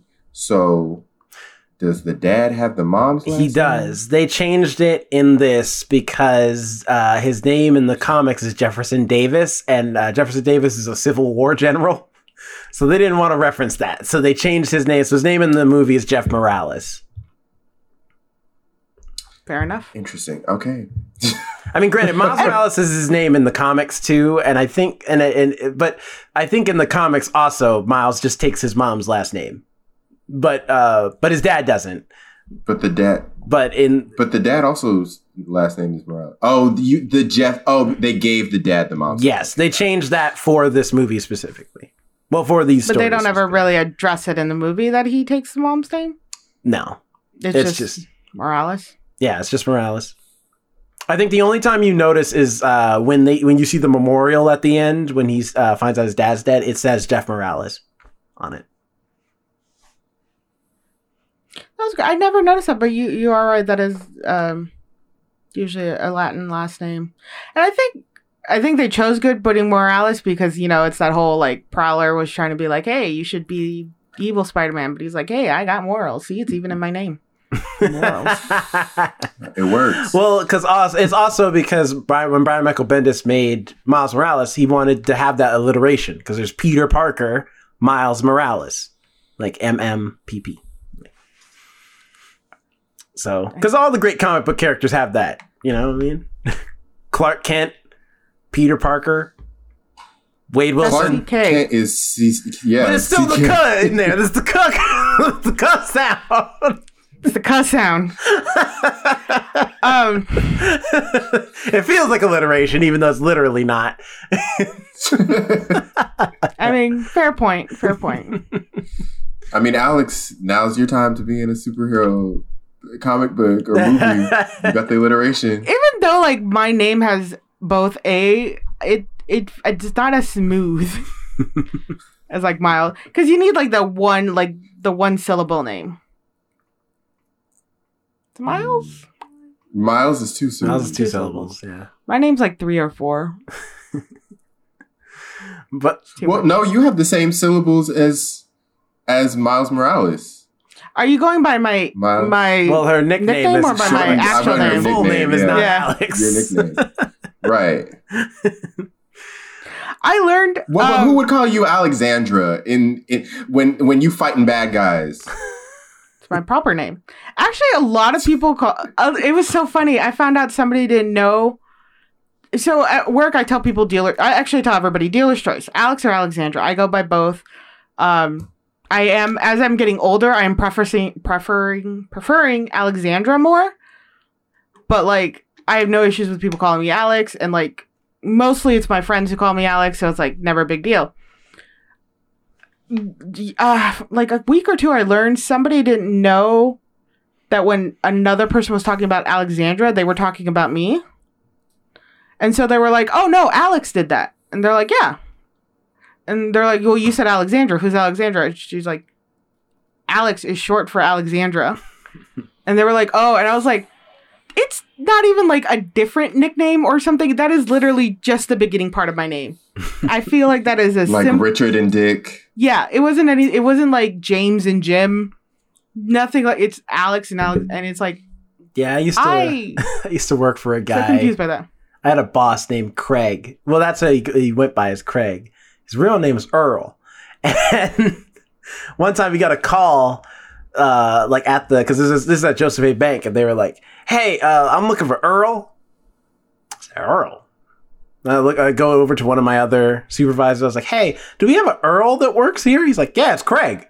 And the way he said it was just like, "Uh, duh, it's Craig." I'm like, "You act like those names have any correlation. Craig has nothing to do with Earl. How would I know that?" I agree. I don't like it when people are like if I go by my I don't have a middle name, but yeah, if I went by my middle name, a completely different name or something. How do you get Craig out of Earl? Is he just he's like I don't want to be called Earl? Or maybe that was Maybe just- it's a middle name thing. Maybe that may have been his middle name, or maybe he just didn't want to, like, cause you know, you in a professional world, I don't think you want to be Maybe he on called the run. Earl. You know what I mean? Like, I don't think that's what you that's what you want your name to be when you're like trying to be a CEO or something. Or maybe he's on the Craig's run. best diff- better. Um, I have a coworker. Her name is Ayana, but like for some reason people can't understand that through the phone. So like she'll give out these other names, and people will call, be like, "Oh, I'm calling for Sandra or something," and I'm like, "Is this you?" Because we don't have anybody here, so I'm assuming it's you. She's like, "Yeah, that's me." I'm like, "Stick to one name." I'm like, if something, yeah, she needs to stick with one name. My sister says she goes by whenever she orders stuff and you have to give a name. Uh, she goes by like it was like Stephanie or something, and her name is Tanea because like no one ever can either spell it right or say it right, so she just goes by like Stephanie. I will go by Alice when I'm ordering stuff on the phone or like at Starbucks because for some reason people hear that instead of Alex. I think it's the way I say my exes sometimes. And so I'm just, they're like, Alice? I'm like, yeah. So now I'll order stuff like Alice because it's easier. That's what people hear apparently. but For me, people hear John all the time. They they hear, they apparently don't hear the last two syllables uh, in the Jonathan. they just hear John. Um, what do you like? Back See, at to least the, be wait wait. At least people have the like decency to ask me if I go by Alex or Alexandra. They just put John on you. That doesn't feel right. I'm gonna start calling you Jerry Jerome. I Yeah. feel like you need a nickname. yeah, well, too late. There already, I already have a person that calls me Jerry, and he's the only one allowed that allotment. Can I call you Mo? Like Jerry Seinfeld. No. 'cause His name is Jerome. Om? Om? Go by your last name or by the end of your last uh, Om. first Om. Um, Um. um, what did you guys think about uh, Miguel O'Hara? Uh, like, cause uh, I, like he's a played big by Oscar Isaac. part of this movie. Yeah, Oscar Isaac. Which that's the other thing. They completely changed his design because he's in the after credits of Into the Spider Verse, and he looks like pretty much a normal Spider Man. And then in this one, they were like, Nah, let's make him look jacked, look big and strong. Uh, Well, I saw a couple TikToks where they talked about that, about like why they changed his design, and they're like, oh, because he went through his canon event, and then he fully gave himself to being Spider Man, so he like got bigger because that's like all he does now, you know, working out, fighting criminals, flinging about. yeah. I I liked the character. I think it was a great slow progression into villainy. It, it wasn't too quick. It wasn't like this moment just happened and all of a sudden he's bad now. It was like you saw the seeds kind of being planted, and then at the end you have the culmination of that. At the beginning, when he first showed up, speaking of these kids in this theater, uh, oh, there was one kid in the middle that was like, there were a lot of kids in, in my showing for some reason, if, if you couldn't tell already. But um, there was one kid that was like, Spider Man 99 or 2099, 2099. Sounds like they're calling out a price. right. Twenty nine ninety nine. Did I hear twenty one ninety nine? Spider Man. Did I hear twenty two? And that got the. And the kid next to me, that got him hyped. And he was like, he heard that and he was like, he's my favorite Spider Man. So He's a cool Spider these kids Man. was hyped. He has a cool costume.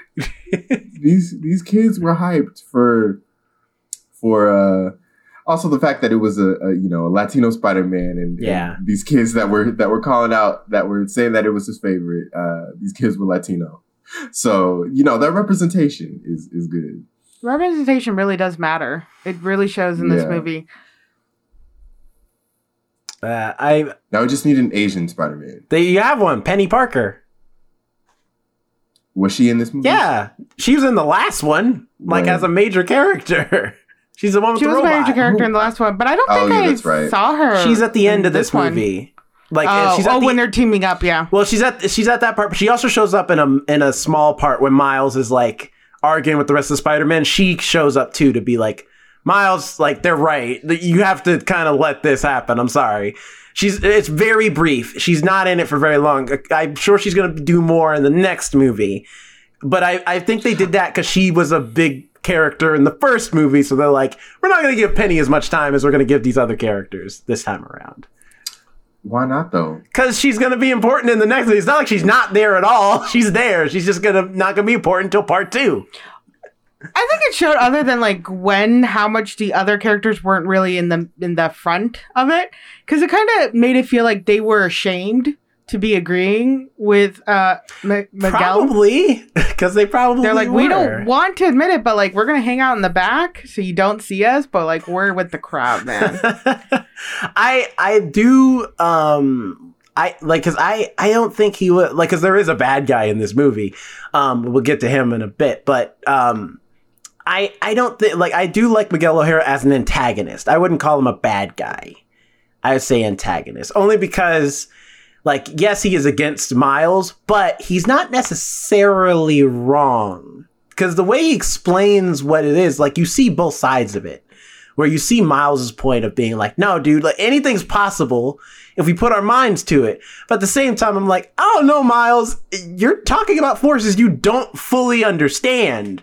For you, it's as simple as, well, we could just save them. What's the big deal? It's like, if you unwrap, but then for Miguel, it's like, I have seen timelines and I've experienced this firsthand.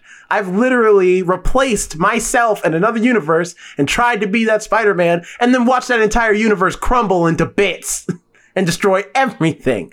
So don't tell me that it's possible because I'm telling you it's not. I've seen it happen. And so I'm like, that's interesting to have those two sides of it where it's like you can you can understand where Miguel's coming from. Even if, you know, we're gonna I, I'm assuming in part two we're gonna find out something opposite. But for now, I think they do a great job setting up both sides of the argument and why both people are so strongly feel so strongly about their side of it. True. And with this, it also shows like it's that whole would you save the one person or would you save the universe dilemma that Miles is put in. And Miguel already had that. He's like, well, I can save another person by going to this other universe. And then he did that, but then he lost the whole universe in general. So I think that's also an interesting concept when you try, when he, he, it's not necessarily that he tried to right his wrong, but he did also just try to take over a whole nother universe. Whereas Miles isn't technically going to, well, he did, but he wasn't trying to go to another universe. He was just trying to adjust his own timeline. Mm-hmm. And I think, I, I'm sure, yeah, they're absolutely going to address this in the next one. His timeline's already screwed up with him being Spider Man. So it's like his reality is not the same as the other's reality Yeah. he's so different now and I, I like i said i think we're going to see that brought up in the second one about how he's technically not supposed to be spider-man it was a spider from universe 42 that Yeah. popped in hmm which leads us into the actual villain although i feel The like he didn't get much screen time yeah spot Spots.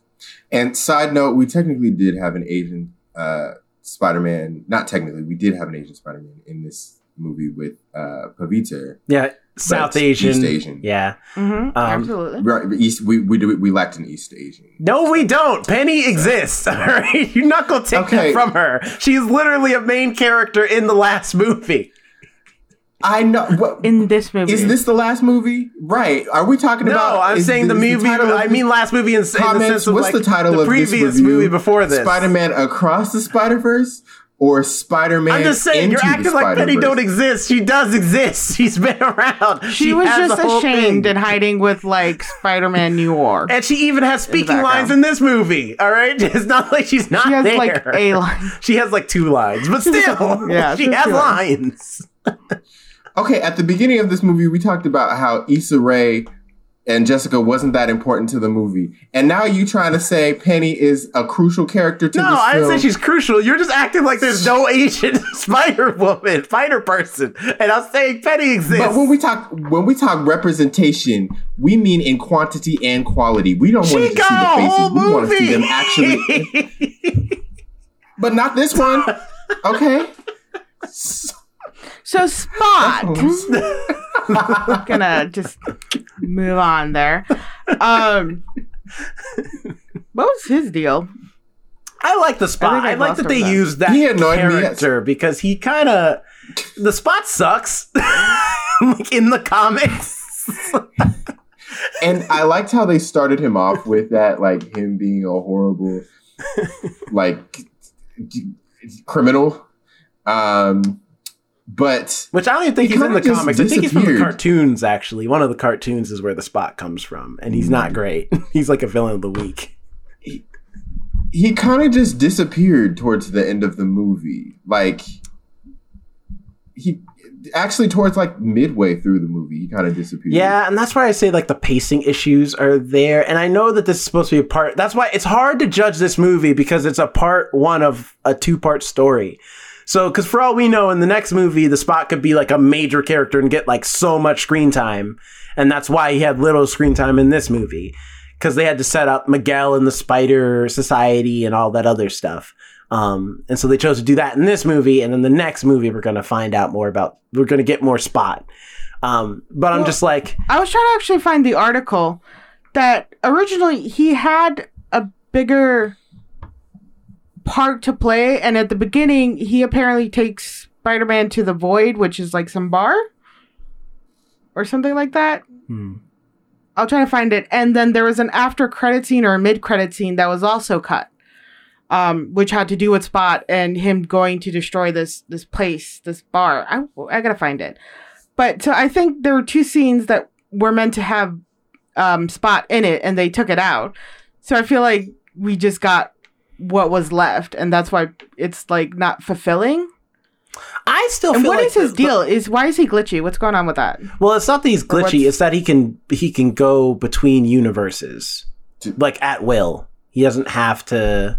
But the more, or rather, or I see what you mean. Yeah, he gets all scratchy at the end because he's absorbed so much power that now he's become like ba- essentially a singular spot. Like he can go anywhere, he can destroy universes at will, like that sort of thing. So he's almost he's basically like he's unstable now. Versus when he in the beginning he's stable, he just has a few spots here and there that he can use to go in between universes and stuff like that. So the spots are just little portals to the multiverse on him. Right. Yeah. Hmm. Um, granted, I I love his design too. That he looks like a sketch. Like if you look the details in his body, he's like got the construction lines of like this is the circle, this is the lines of his chin, these are the lines to like outline his like shoulder and stuff. Like he looks like the pre-render, like when you're drawing something before you start adding in like the inks and details and everything like that. Which I love everyone's design because uh, Spider-Man 2099 had that too, where he looks like an engineering drawing, where like uh, his face has the construction lines and stuff like that. So I'm like, that's Yeah. really cool. So I love I love that that's the spot's design because technically he's like untethered to anything now. So now he is like kind of like a loose caricature of a person, but really he's oh. like, Oh. you know, Got it. According to Phil Lord and producer partner Christopher Miller, in Spider Man Across the Spider Verse, there was a scene that got cut where Spot tries to get a drink at a Spidey villain bar but fails because no one notices him.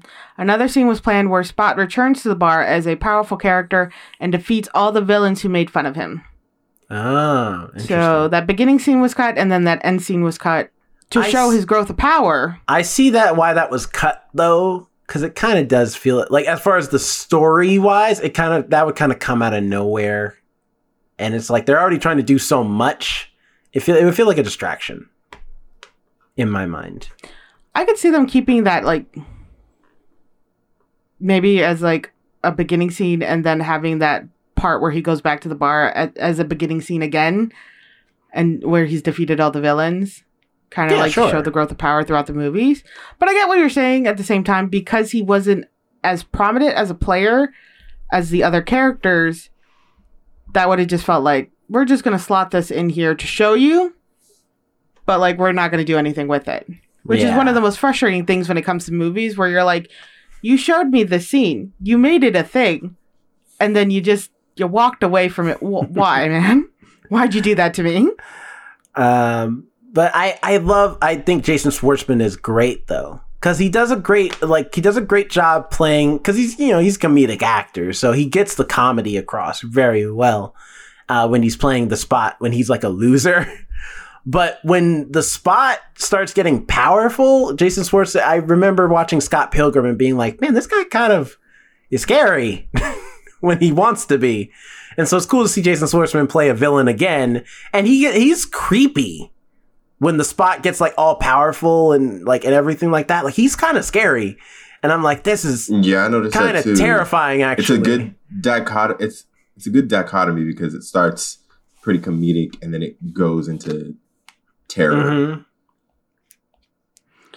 I do like how when you mentioned earlier about I meant to say this about his crude drawings because everybody is so much more detailed in things.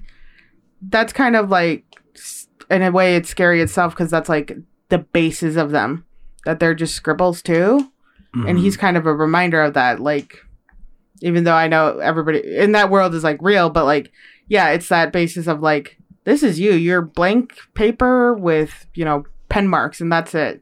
And he's like a good reminder of that. Like every pen mark was a new multiverse, was something else because they were still designing him. And when he gets to that end, it's still that scribble, that chaos of like, you're not a full person yet, but you are definitely something that's like havoc and chaos that's on a page that we all can see. And I th- that is really cool how they like amped up his design to again still fit into that whole it's a drawing style, but it's that like chaotic drawing style you do at like two in the morning when you can't sleep and you're like, I think I have an idea, and then it's like, I don't know what this was when you wake up the next day. hmm Yeah, I love the sketchy look at the What- end. Yeah. Yeah.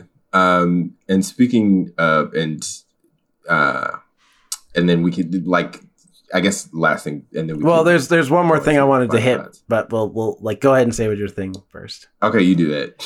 Huh?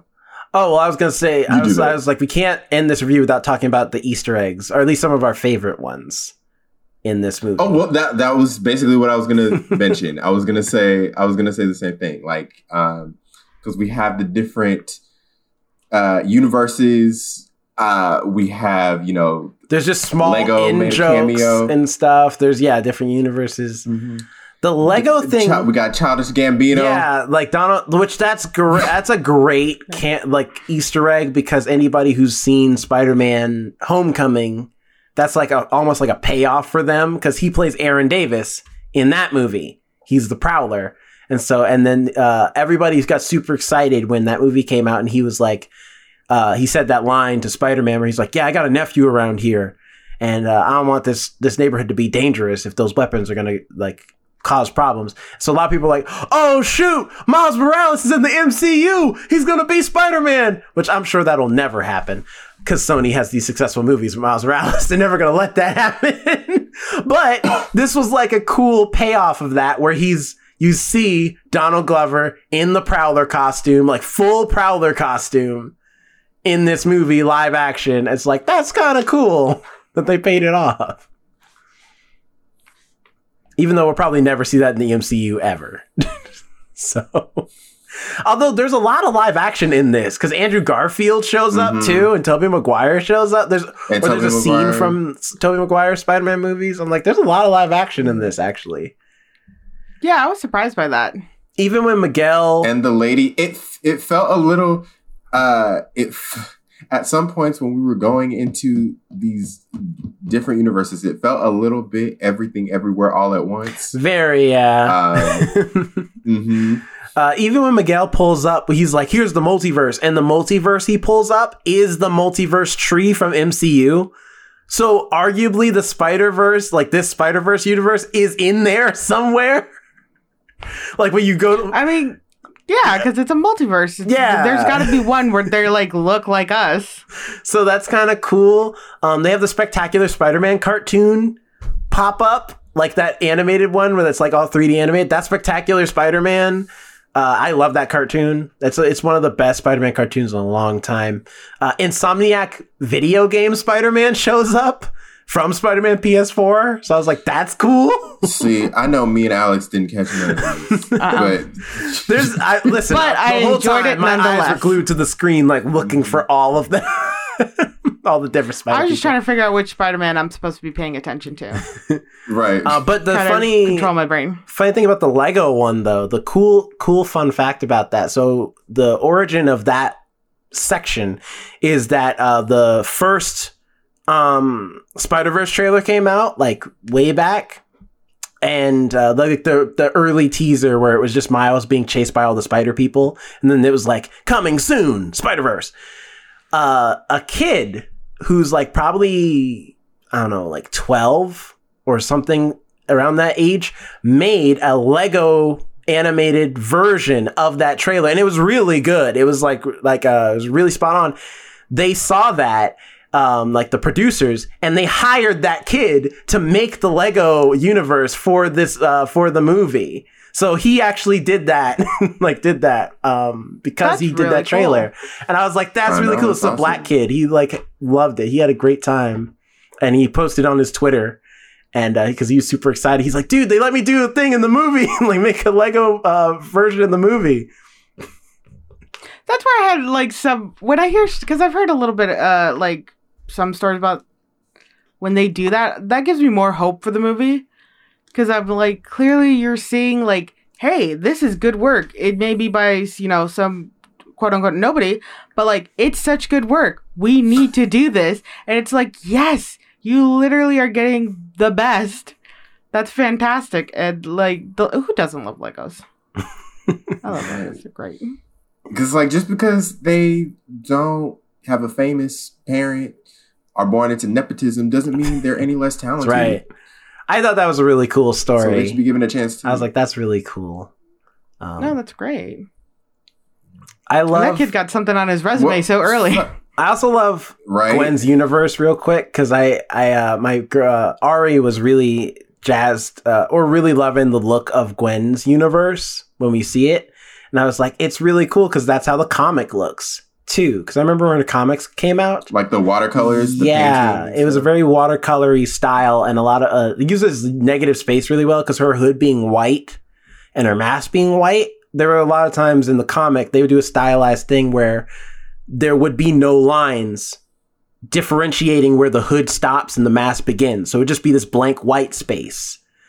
And it would be really neat and interesting. But what would break it up was the black space in her hood with the web pattern in it. And so I was like, that's really cool that they they added that style into even when her and her dad are having that heart to heart, and then behind them is just the changing backgrounds to match their emotions. I was like, that's really cool. So I I really loved the all of Gwen's stuff was great. I, I really loved her stuff with her dad. Especially when her dad is like, I quit my job. Like, wait, you're not captain anymore? And I'm like, is that all it takes to not die? So you're telling me if Miles just goes back to his universe and tells his dad to quit his job, he'll live because he's not going to be the police I captain anymore. Canon event was uh, her Peter dying. N- no, P- like spider people have multiple because that's what Miles was saying. He's like, "What about Uncle Ben?" It's like, "Yeah, Uncle Ben died. Then Captain Stacy died. Then Gwen Stacy died. Like it, it's constant trauma for the for the spider people. That's why when Gwen Stacy's like, in every universe, Gwen Stacy falls for Spider Man, and in every other universe, it doesn't work out well. I'm like, yeah, because you die, because you're supposed to. Gwen Stacy is Somebody's always supposed dying to some die. way somehow. The only reason Spider Gwen exists is because they did a a cool variant cover of what if Gwen Stacy was a Spider Man and had a spider costume, and people loved it so much they turned it into a comic book. That's the only reason Spider Gwen exists. So it's like technically you're supposed to be dead too, but you know. You get to live another day, whatever. Jerome tells Gwen Stacy, "Shut up, you lucky you on borrowed time." Damn. So, anyways, Jerome, you anyway, uh, final final thoughts, uh, Jerome. Uh, I, I When you're not cussing out Gwen no, Stacy. I, I love Spider Gwen. I think she's cool. They did. She definitely gets a lot more to do in these movies than she did in the comics. Um, but um, yeah, Spider uh, Gwen Stacy's. Uh, not Gwen Stacy. Spider Verse is cool. I love this movie a lot. Gwen Stacy Spider Uh, Verse. like, uh, I mean, it basically is for 15 minutes of this movie when it starts. it is Gwen Stacy Spider Verse. That's true. Um, but uh, like, it, yeah, uh, we didn't get to talk about Gwen as much. Um, but Gwen's awesome in this movie. I love her story. I love her kind of having the side story in this in this story. I think it fits thematically with what the what's going on in the in the storytelling. Um, but Miles' story is great in this movie. I love uh, his relationship with his mom. I'm glad we get to focus on that because we focused on his dad in the first movie. So this movie, we get to focus on him and his mom in this movie, and I think that's great. Um, and then uh, just all the different Easter eggs, all the different spider people, like all of the storylines, how they all are very cohesive and tie together very well. All the different animation styles blend very well. Um, they're just, it's just, this movie is a master class in how to do an animated movie with so many different styles and make them all still work and feel cohesive. And how to do uh, amazing editing for an animated film too. The editing for this film is top notch. It's very solid. There is the pacing issue, but for the most part, how scenes are put together, like even when they do the comic book panels and everything like that, it all blends really well and it doesn't feel like anything's out of place or feels awkward awkwardly introduced they use the screen very well i watched this at the pacific science center imax and when stuff happens at the corner of the screen i have to like literally turn my head to look over because it's all the way down to the bottom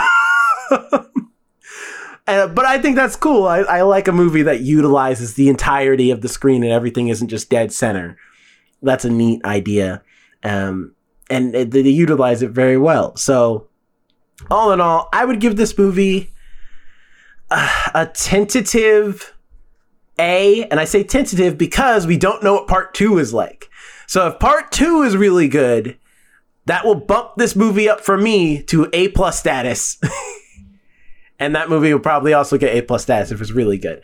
But we'll see. If not, this will just stay at an A. But for now, because it's only the first part of, I, and I know we gave Fast X a hard grade, even though it's also a part one.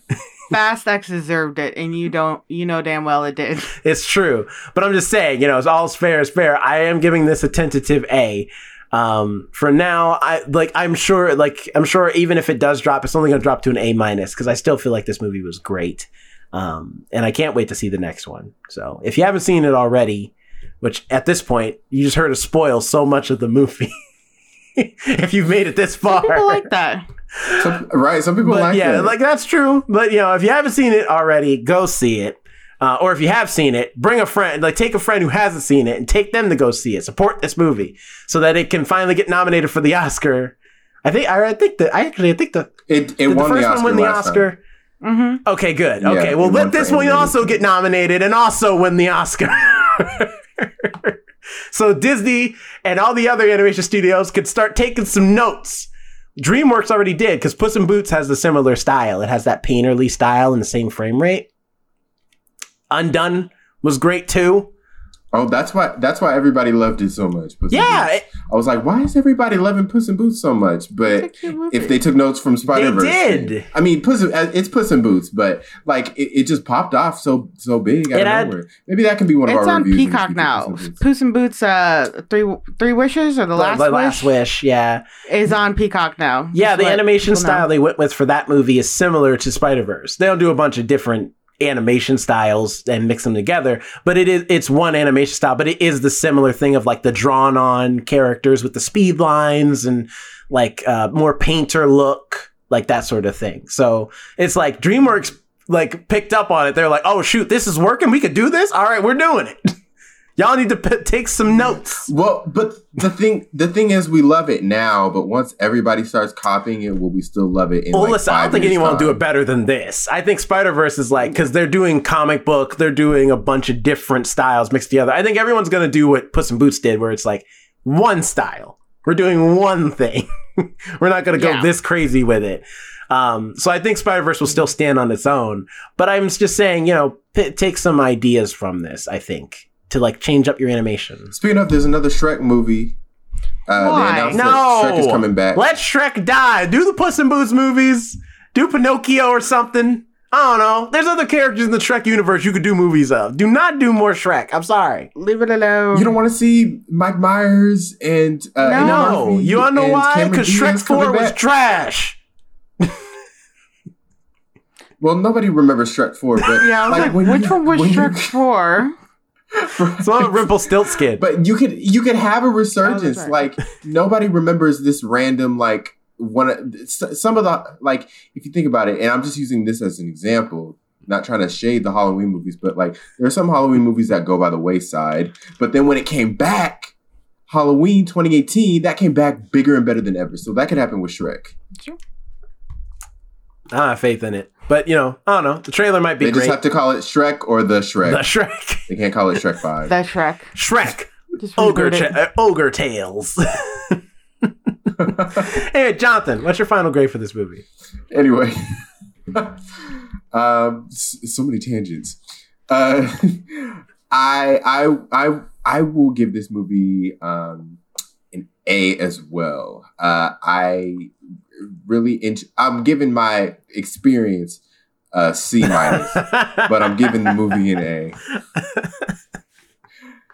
That's fair. I was so engaged. I was even more engaged with this than the first one. I think the circumstances I watched the first one in, uh, I was I was working and I was tired, so I didn't. I wasn't in that right headspace. This movie I watched on a full night's sleep.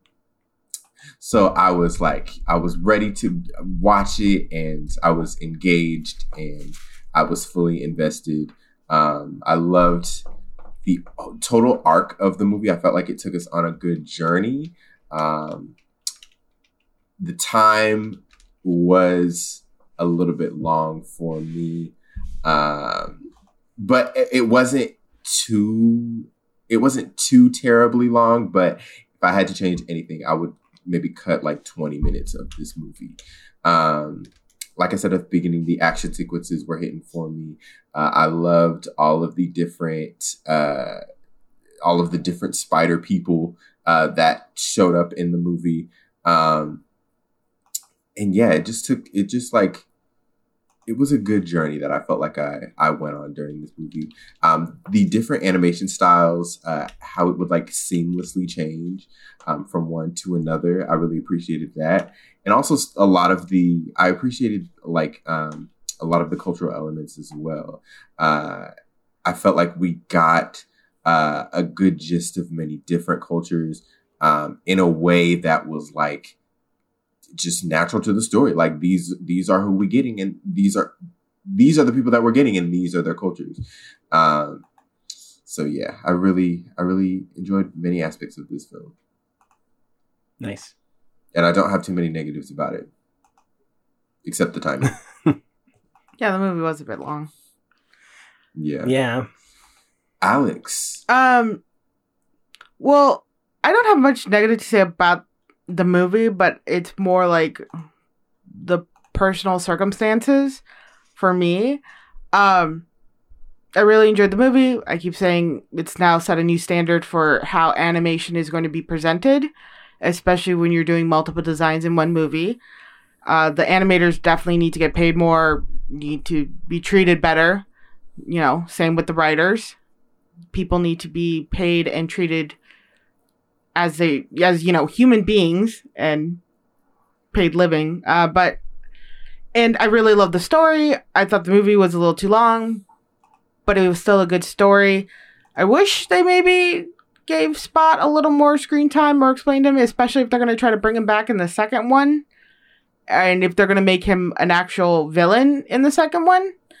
Um i really like the progression of miguel and his like it's not even he was being evil but he was being that what is it that lawful good Yeah. where it's definitely. like it's too far off to the that side where you're Or- like Ye- like lawful evil. Well, no, lawful He- good, no, like- he- or not, not, not lawful good. You're thinking more. Lawful good is like you're good and you follow the law. no, Well, he was like you're following the thinking, laws you're of his thinking chaotic universe. good.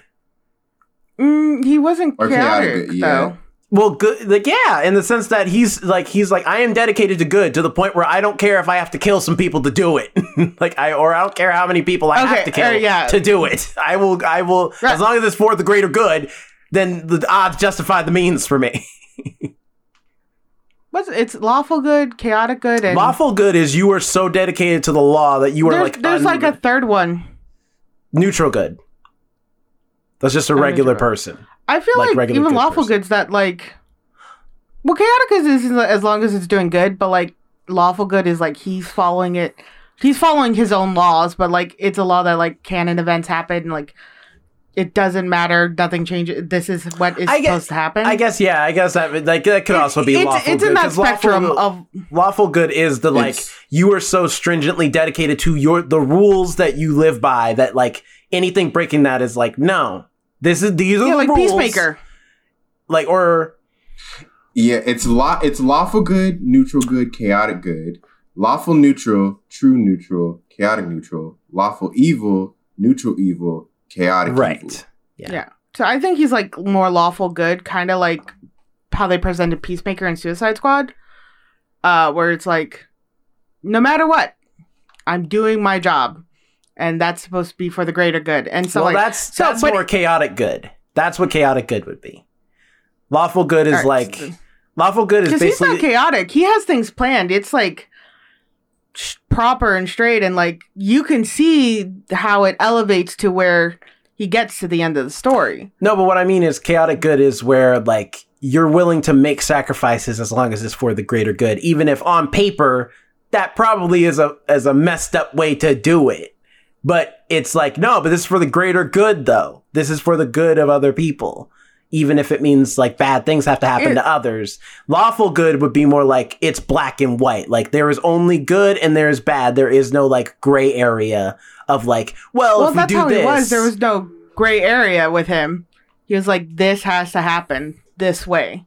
That's it. Hmm. yeah, I don't know. So, Well, audience, comment below. What do you think? was he The- lawful the- good or chaotic good? the ex- the examples the uh from this website the superhero examples that they have for th- these people lawful good superman lawful new or sorry neutral what is neutral yeah, good neutral good. star trek's captain kirk Hey.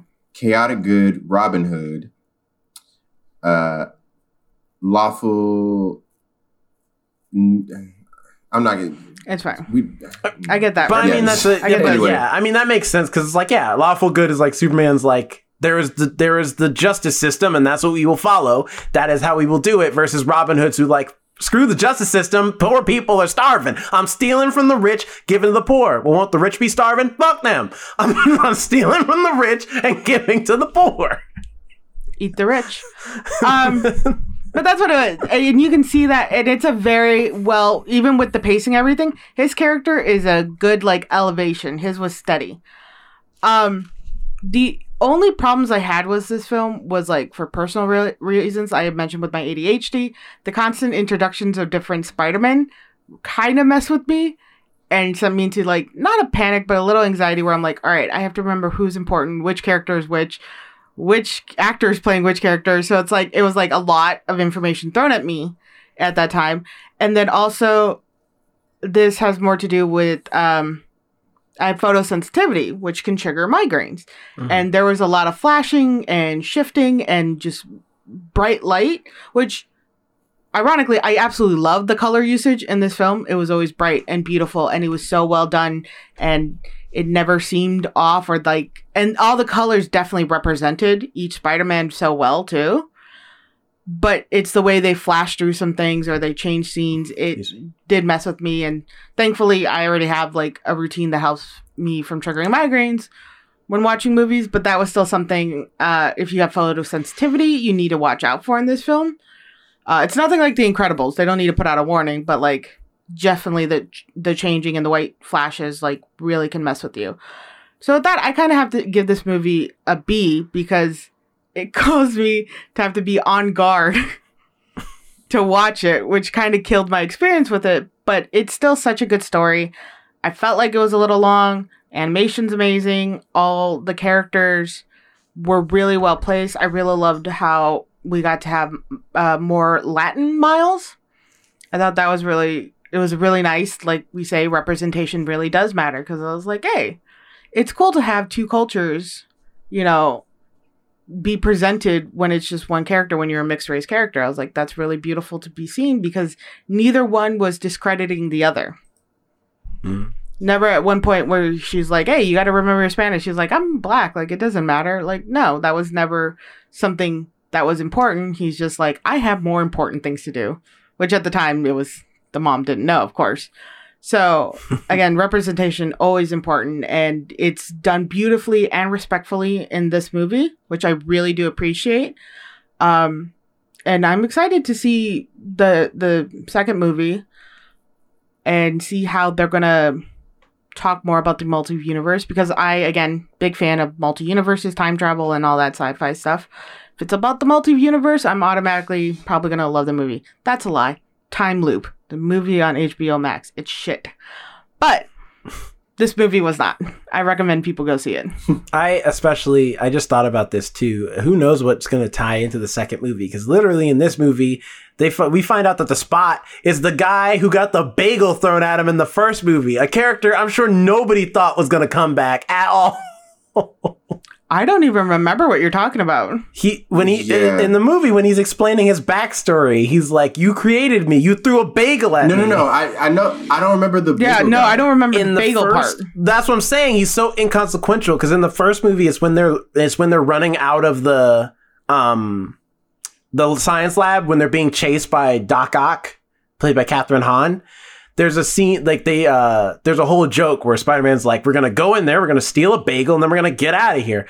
So they take a bagel, and as they're running away, Miles throws a bagel and it hits this random scientist way in the back. That is like if you're not paying if you're not really paying attention, which you wouldn't be, you can see just a small indentation when it hits him that says bagel. Like when he hits gets hit with the bagel. It's like, like- so small. It's such a small thing, and yet that's become a big thing in this movie. I feel like if you go back to watch the the first one, you'll see so many like uh foreshadowings and like clues and stuff. Because I've seen a couple other things pop up about how they had actually 42 put on the spider on the spider that's coming down and biting um Mhm. Miles. So I was like, they hit a lot of stuff in the first one to set up the second one. And it makes me want to go back and watch it, be like, all right, I have this knowledge. Now I want to see what you were hiding from me. It's uh I'm sure there's gonna be like one of the small details that someone pointed out to me in this one is that scene when they're in the office together, like uh talking to the guidance counselor, and his mom snaps at him. It's like it's a Puerto Rican flag because they're Puerto Rican. So the snap is accentuated with the Puerto Rican flag like uh symbol. I'm like, that's cool. it's something that you wouldn't catch otherwise, but it's it's really cute and interesting. And I'm like, it's why I'm saying, I'm like, I watch these movies. I'm gonna watch this movie multiple times to catch all the little stuff that you just don't see because it's fun and I love the movie so much that I'm like, this is great. Yeah, I think it's a great movie, even with the issues I had. Like I said, they definitely were just like me issues. And I have to do stuff, you know, to watch movies because I suffer from migraines and photosensitivity. But this movie just, it, it was so good. And I was so happy to watch it because I cannot stop talking about the animation style and how well they seamlessly threw it all, they threw it together. It really is beautifully done and just setting a new standard. And I hope they get the same animators back and they treat them right and they pay them properly so we can have this magic again in the next one. Yeah, they're talking about possibly doing a Spider Gwen movie, just her own movie. Um, after these If are they over. keep it with the watercolors, that'd be really cool. So if like I imagine It'll they're trying to try like they should pay the animators to get them back to do that because these two movies are done. But well, now, well, now nobody getting paid. 'cause I mean it's writer's true. The writer's strike has But- kept everything like uh, they're they're like uh, Cooling right now. But let me tell you, when 2024 hits, they're gonna start feeling it. of like, so what shows we got on the docket? What do you mean what shows? We didn't write anything. We haven't made anything. Nothing's finished. I had they're gonna try to go forward with recording Deadpool, but they're like, you can't ad lib when you're doing like a movie that has no writers to adjust things. So they're like, oh, Ryan Reynolds, you'll just have to be on script. And it's like, do you not know that man's acting style? Seen any of his movies? I don't think he looks at a script. and with with even with like the writers are on like on set constantly Mhm. like adjusting and everything Well, So, also think about it yeah, this way too. Writer directors aren't working either. James Gunn, who's supposed to be writing that Superman movie, I mean, there's a script done, but he can't make adjustments if he wants to because he's also part of the WGA. So he just has to direct the movie as is. And it's like, and there's plenty of writer directors that are probably like, I mean, I'd love to write on my movie, but I'm support, I'm with the WGA, and so Yeah. I can't write nothing else. I'm sorry. Like, Well, uh, James Gunn has like a whole other bag of issues to deal with. so I, I think writing the scripts are really the least of his problems with what's been going on lately over there, Warner Brothers DC area. He's got a whole boatload of things to fix before they should even try to consider filming right now. but it's just there's a lot of there's a lot of projects that are on hold and probably will be on hold for a long time. So foreseeable Mhm. future well with that that is our review uh, Spider-Man into Spider-Man Spider-Verse. Across the Spider Verse. Uh, Across the Spider-Verse. That's right. Uh, Different movie. oh. Across the Spider-Verse. Into the Spider-Verse. Different movie. Comment below. Tell us what you thought about Spider-Man Across the Spider-Verse. Did you love it? Did you hate it? Are are you excited for the next one? Do you have any wishes of what character you want to see more of? Do you want to see Peni Parker more? I know Jonathan does. Don't get mad at him because That's he wants that right. representation. right she is she's already on the cast list for Beyond the Spider Verse, like up on the main front page. So I'm sure she's going to be a very important should. character in the next movie. Her and Indian Spider Man both are going to hang out. Probably have a lot to talk about. as as he should as well who he also he's in uh he plays the guy yeah, he's in Dopinder in Deadpool. yeah. hmm Mhm. Yeah. So yeah, comment below. Tell us what you think. Uh, but other than that, socials. Jonathan, go. Yes, you can follow me at Jonathan Keys on Twitter, Instagram, wherever you please. You can also follow us at the First Ones to Die on all your favorite social media platforms. We'd love to hear from you there. Go ahead and follow us there.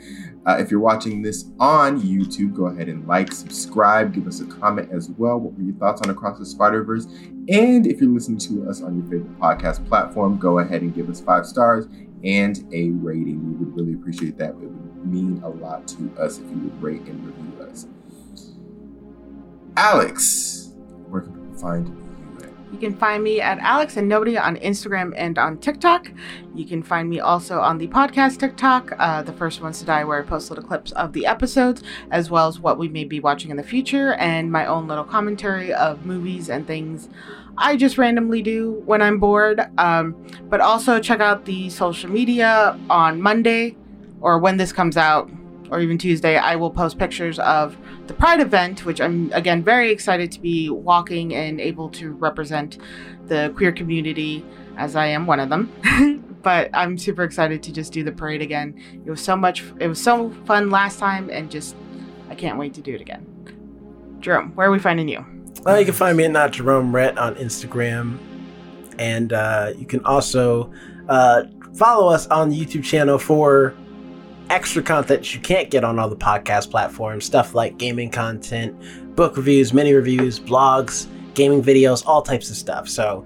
Uh, if you are watching us on YouTube, great. Make sure you subscribe, but also be on the lookout for any of that extra content stuff because, uh, you know, you never know when we're dropping it. And the only way to stay updated is to follow us on our social medias as well to know when we're dropping new stuff um, to the YouTube channel exclusively. So be on the lookout for that.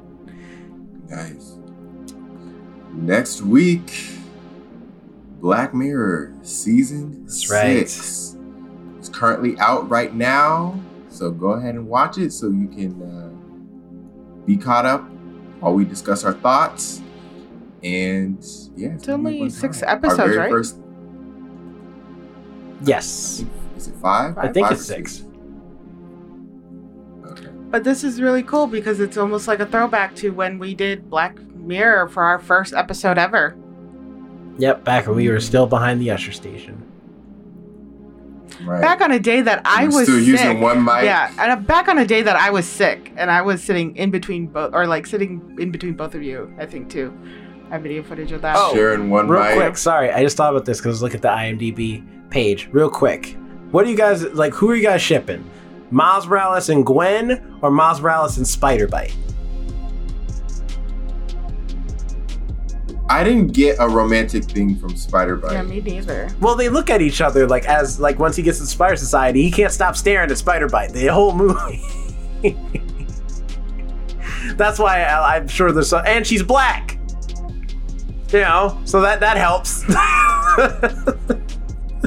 like I'm sure his parents will approve more because the second they saw Gwen, they were just like, "What do you want with that white girl anyway? What, uh, uh, what's, what's going on over there?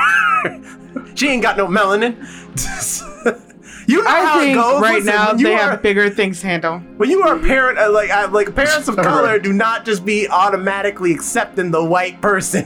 In the, they gotta check you out first. They gotta make sure you cool first. They gotta know you down with the culture first. Well, well, I think right now Spider Man's in a little bit of, of a predicament. so he's not. I mean- that's not the last thing on his No, mind. No, that's not thing on his mind, Oh, but his mama, boy. as far as she knows, that's the last thing he did was go hang out with this girl. Who, whoever, whoever saves him first, that's who he'll fall in love with. Whoever saves him first. So you you think there's gonna be a fight for love in the next I, movie? I don't think there'll be a fight for love. I'm just curious who who, who he's gonna end up with. I'm sure it'll be I Gwen because in the comics, he, him and Gwen have had a thing for a that that should be the, I that's that that's my suggestion for for uh, Sony for the for the um, the subtitle. Sp- instead of Spider-Man Beyond uh, the the Spider Verse, it should be Love in the Spider-Verse. Spider I think I think there's too much history with Gwen and the way he looks at her when he she be- betrays him, kind of. Um, it's just too much. They don't really. Re- her, her, him and Spider Byte don't even talk as much. Not yet. Yeah, They just like, I They'll, look. they'll have more time in the next movie. You, you. So it sounds like you're shipping them. I just So it's saying. like, yeah, I'm into the drama. I'm into the pathos. First, you first you dog Gwen Stacy for wanting her dad to live. I then don't you- want her dad to live. You, then you don't want her. like everybody, every dad needs to don't. die. now you don't want her to get love. All right, I see you. Now you're just shipping She'll Miles be with alright. She got he just Hobie. looks at. She's already stealing his shoes, staying in his place with a toothbrush and everything. I would like Gwen and Hobie to hook up or like be together, and hey, they're too badass. and all right, well that's yeah. our show. Until next time. Bye. Bye. See y'all next week. I'm gonna go turn Bye. on my air conditioner. Bye.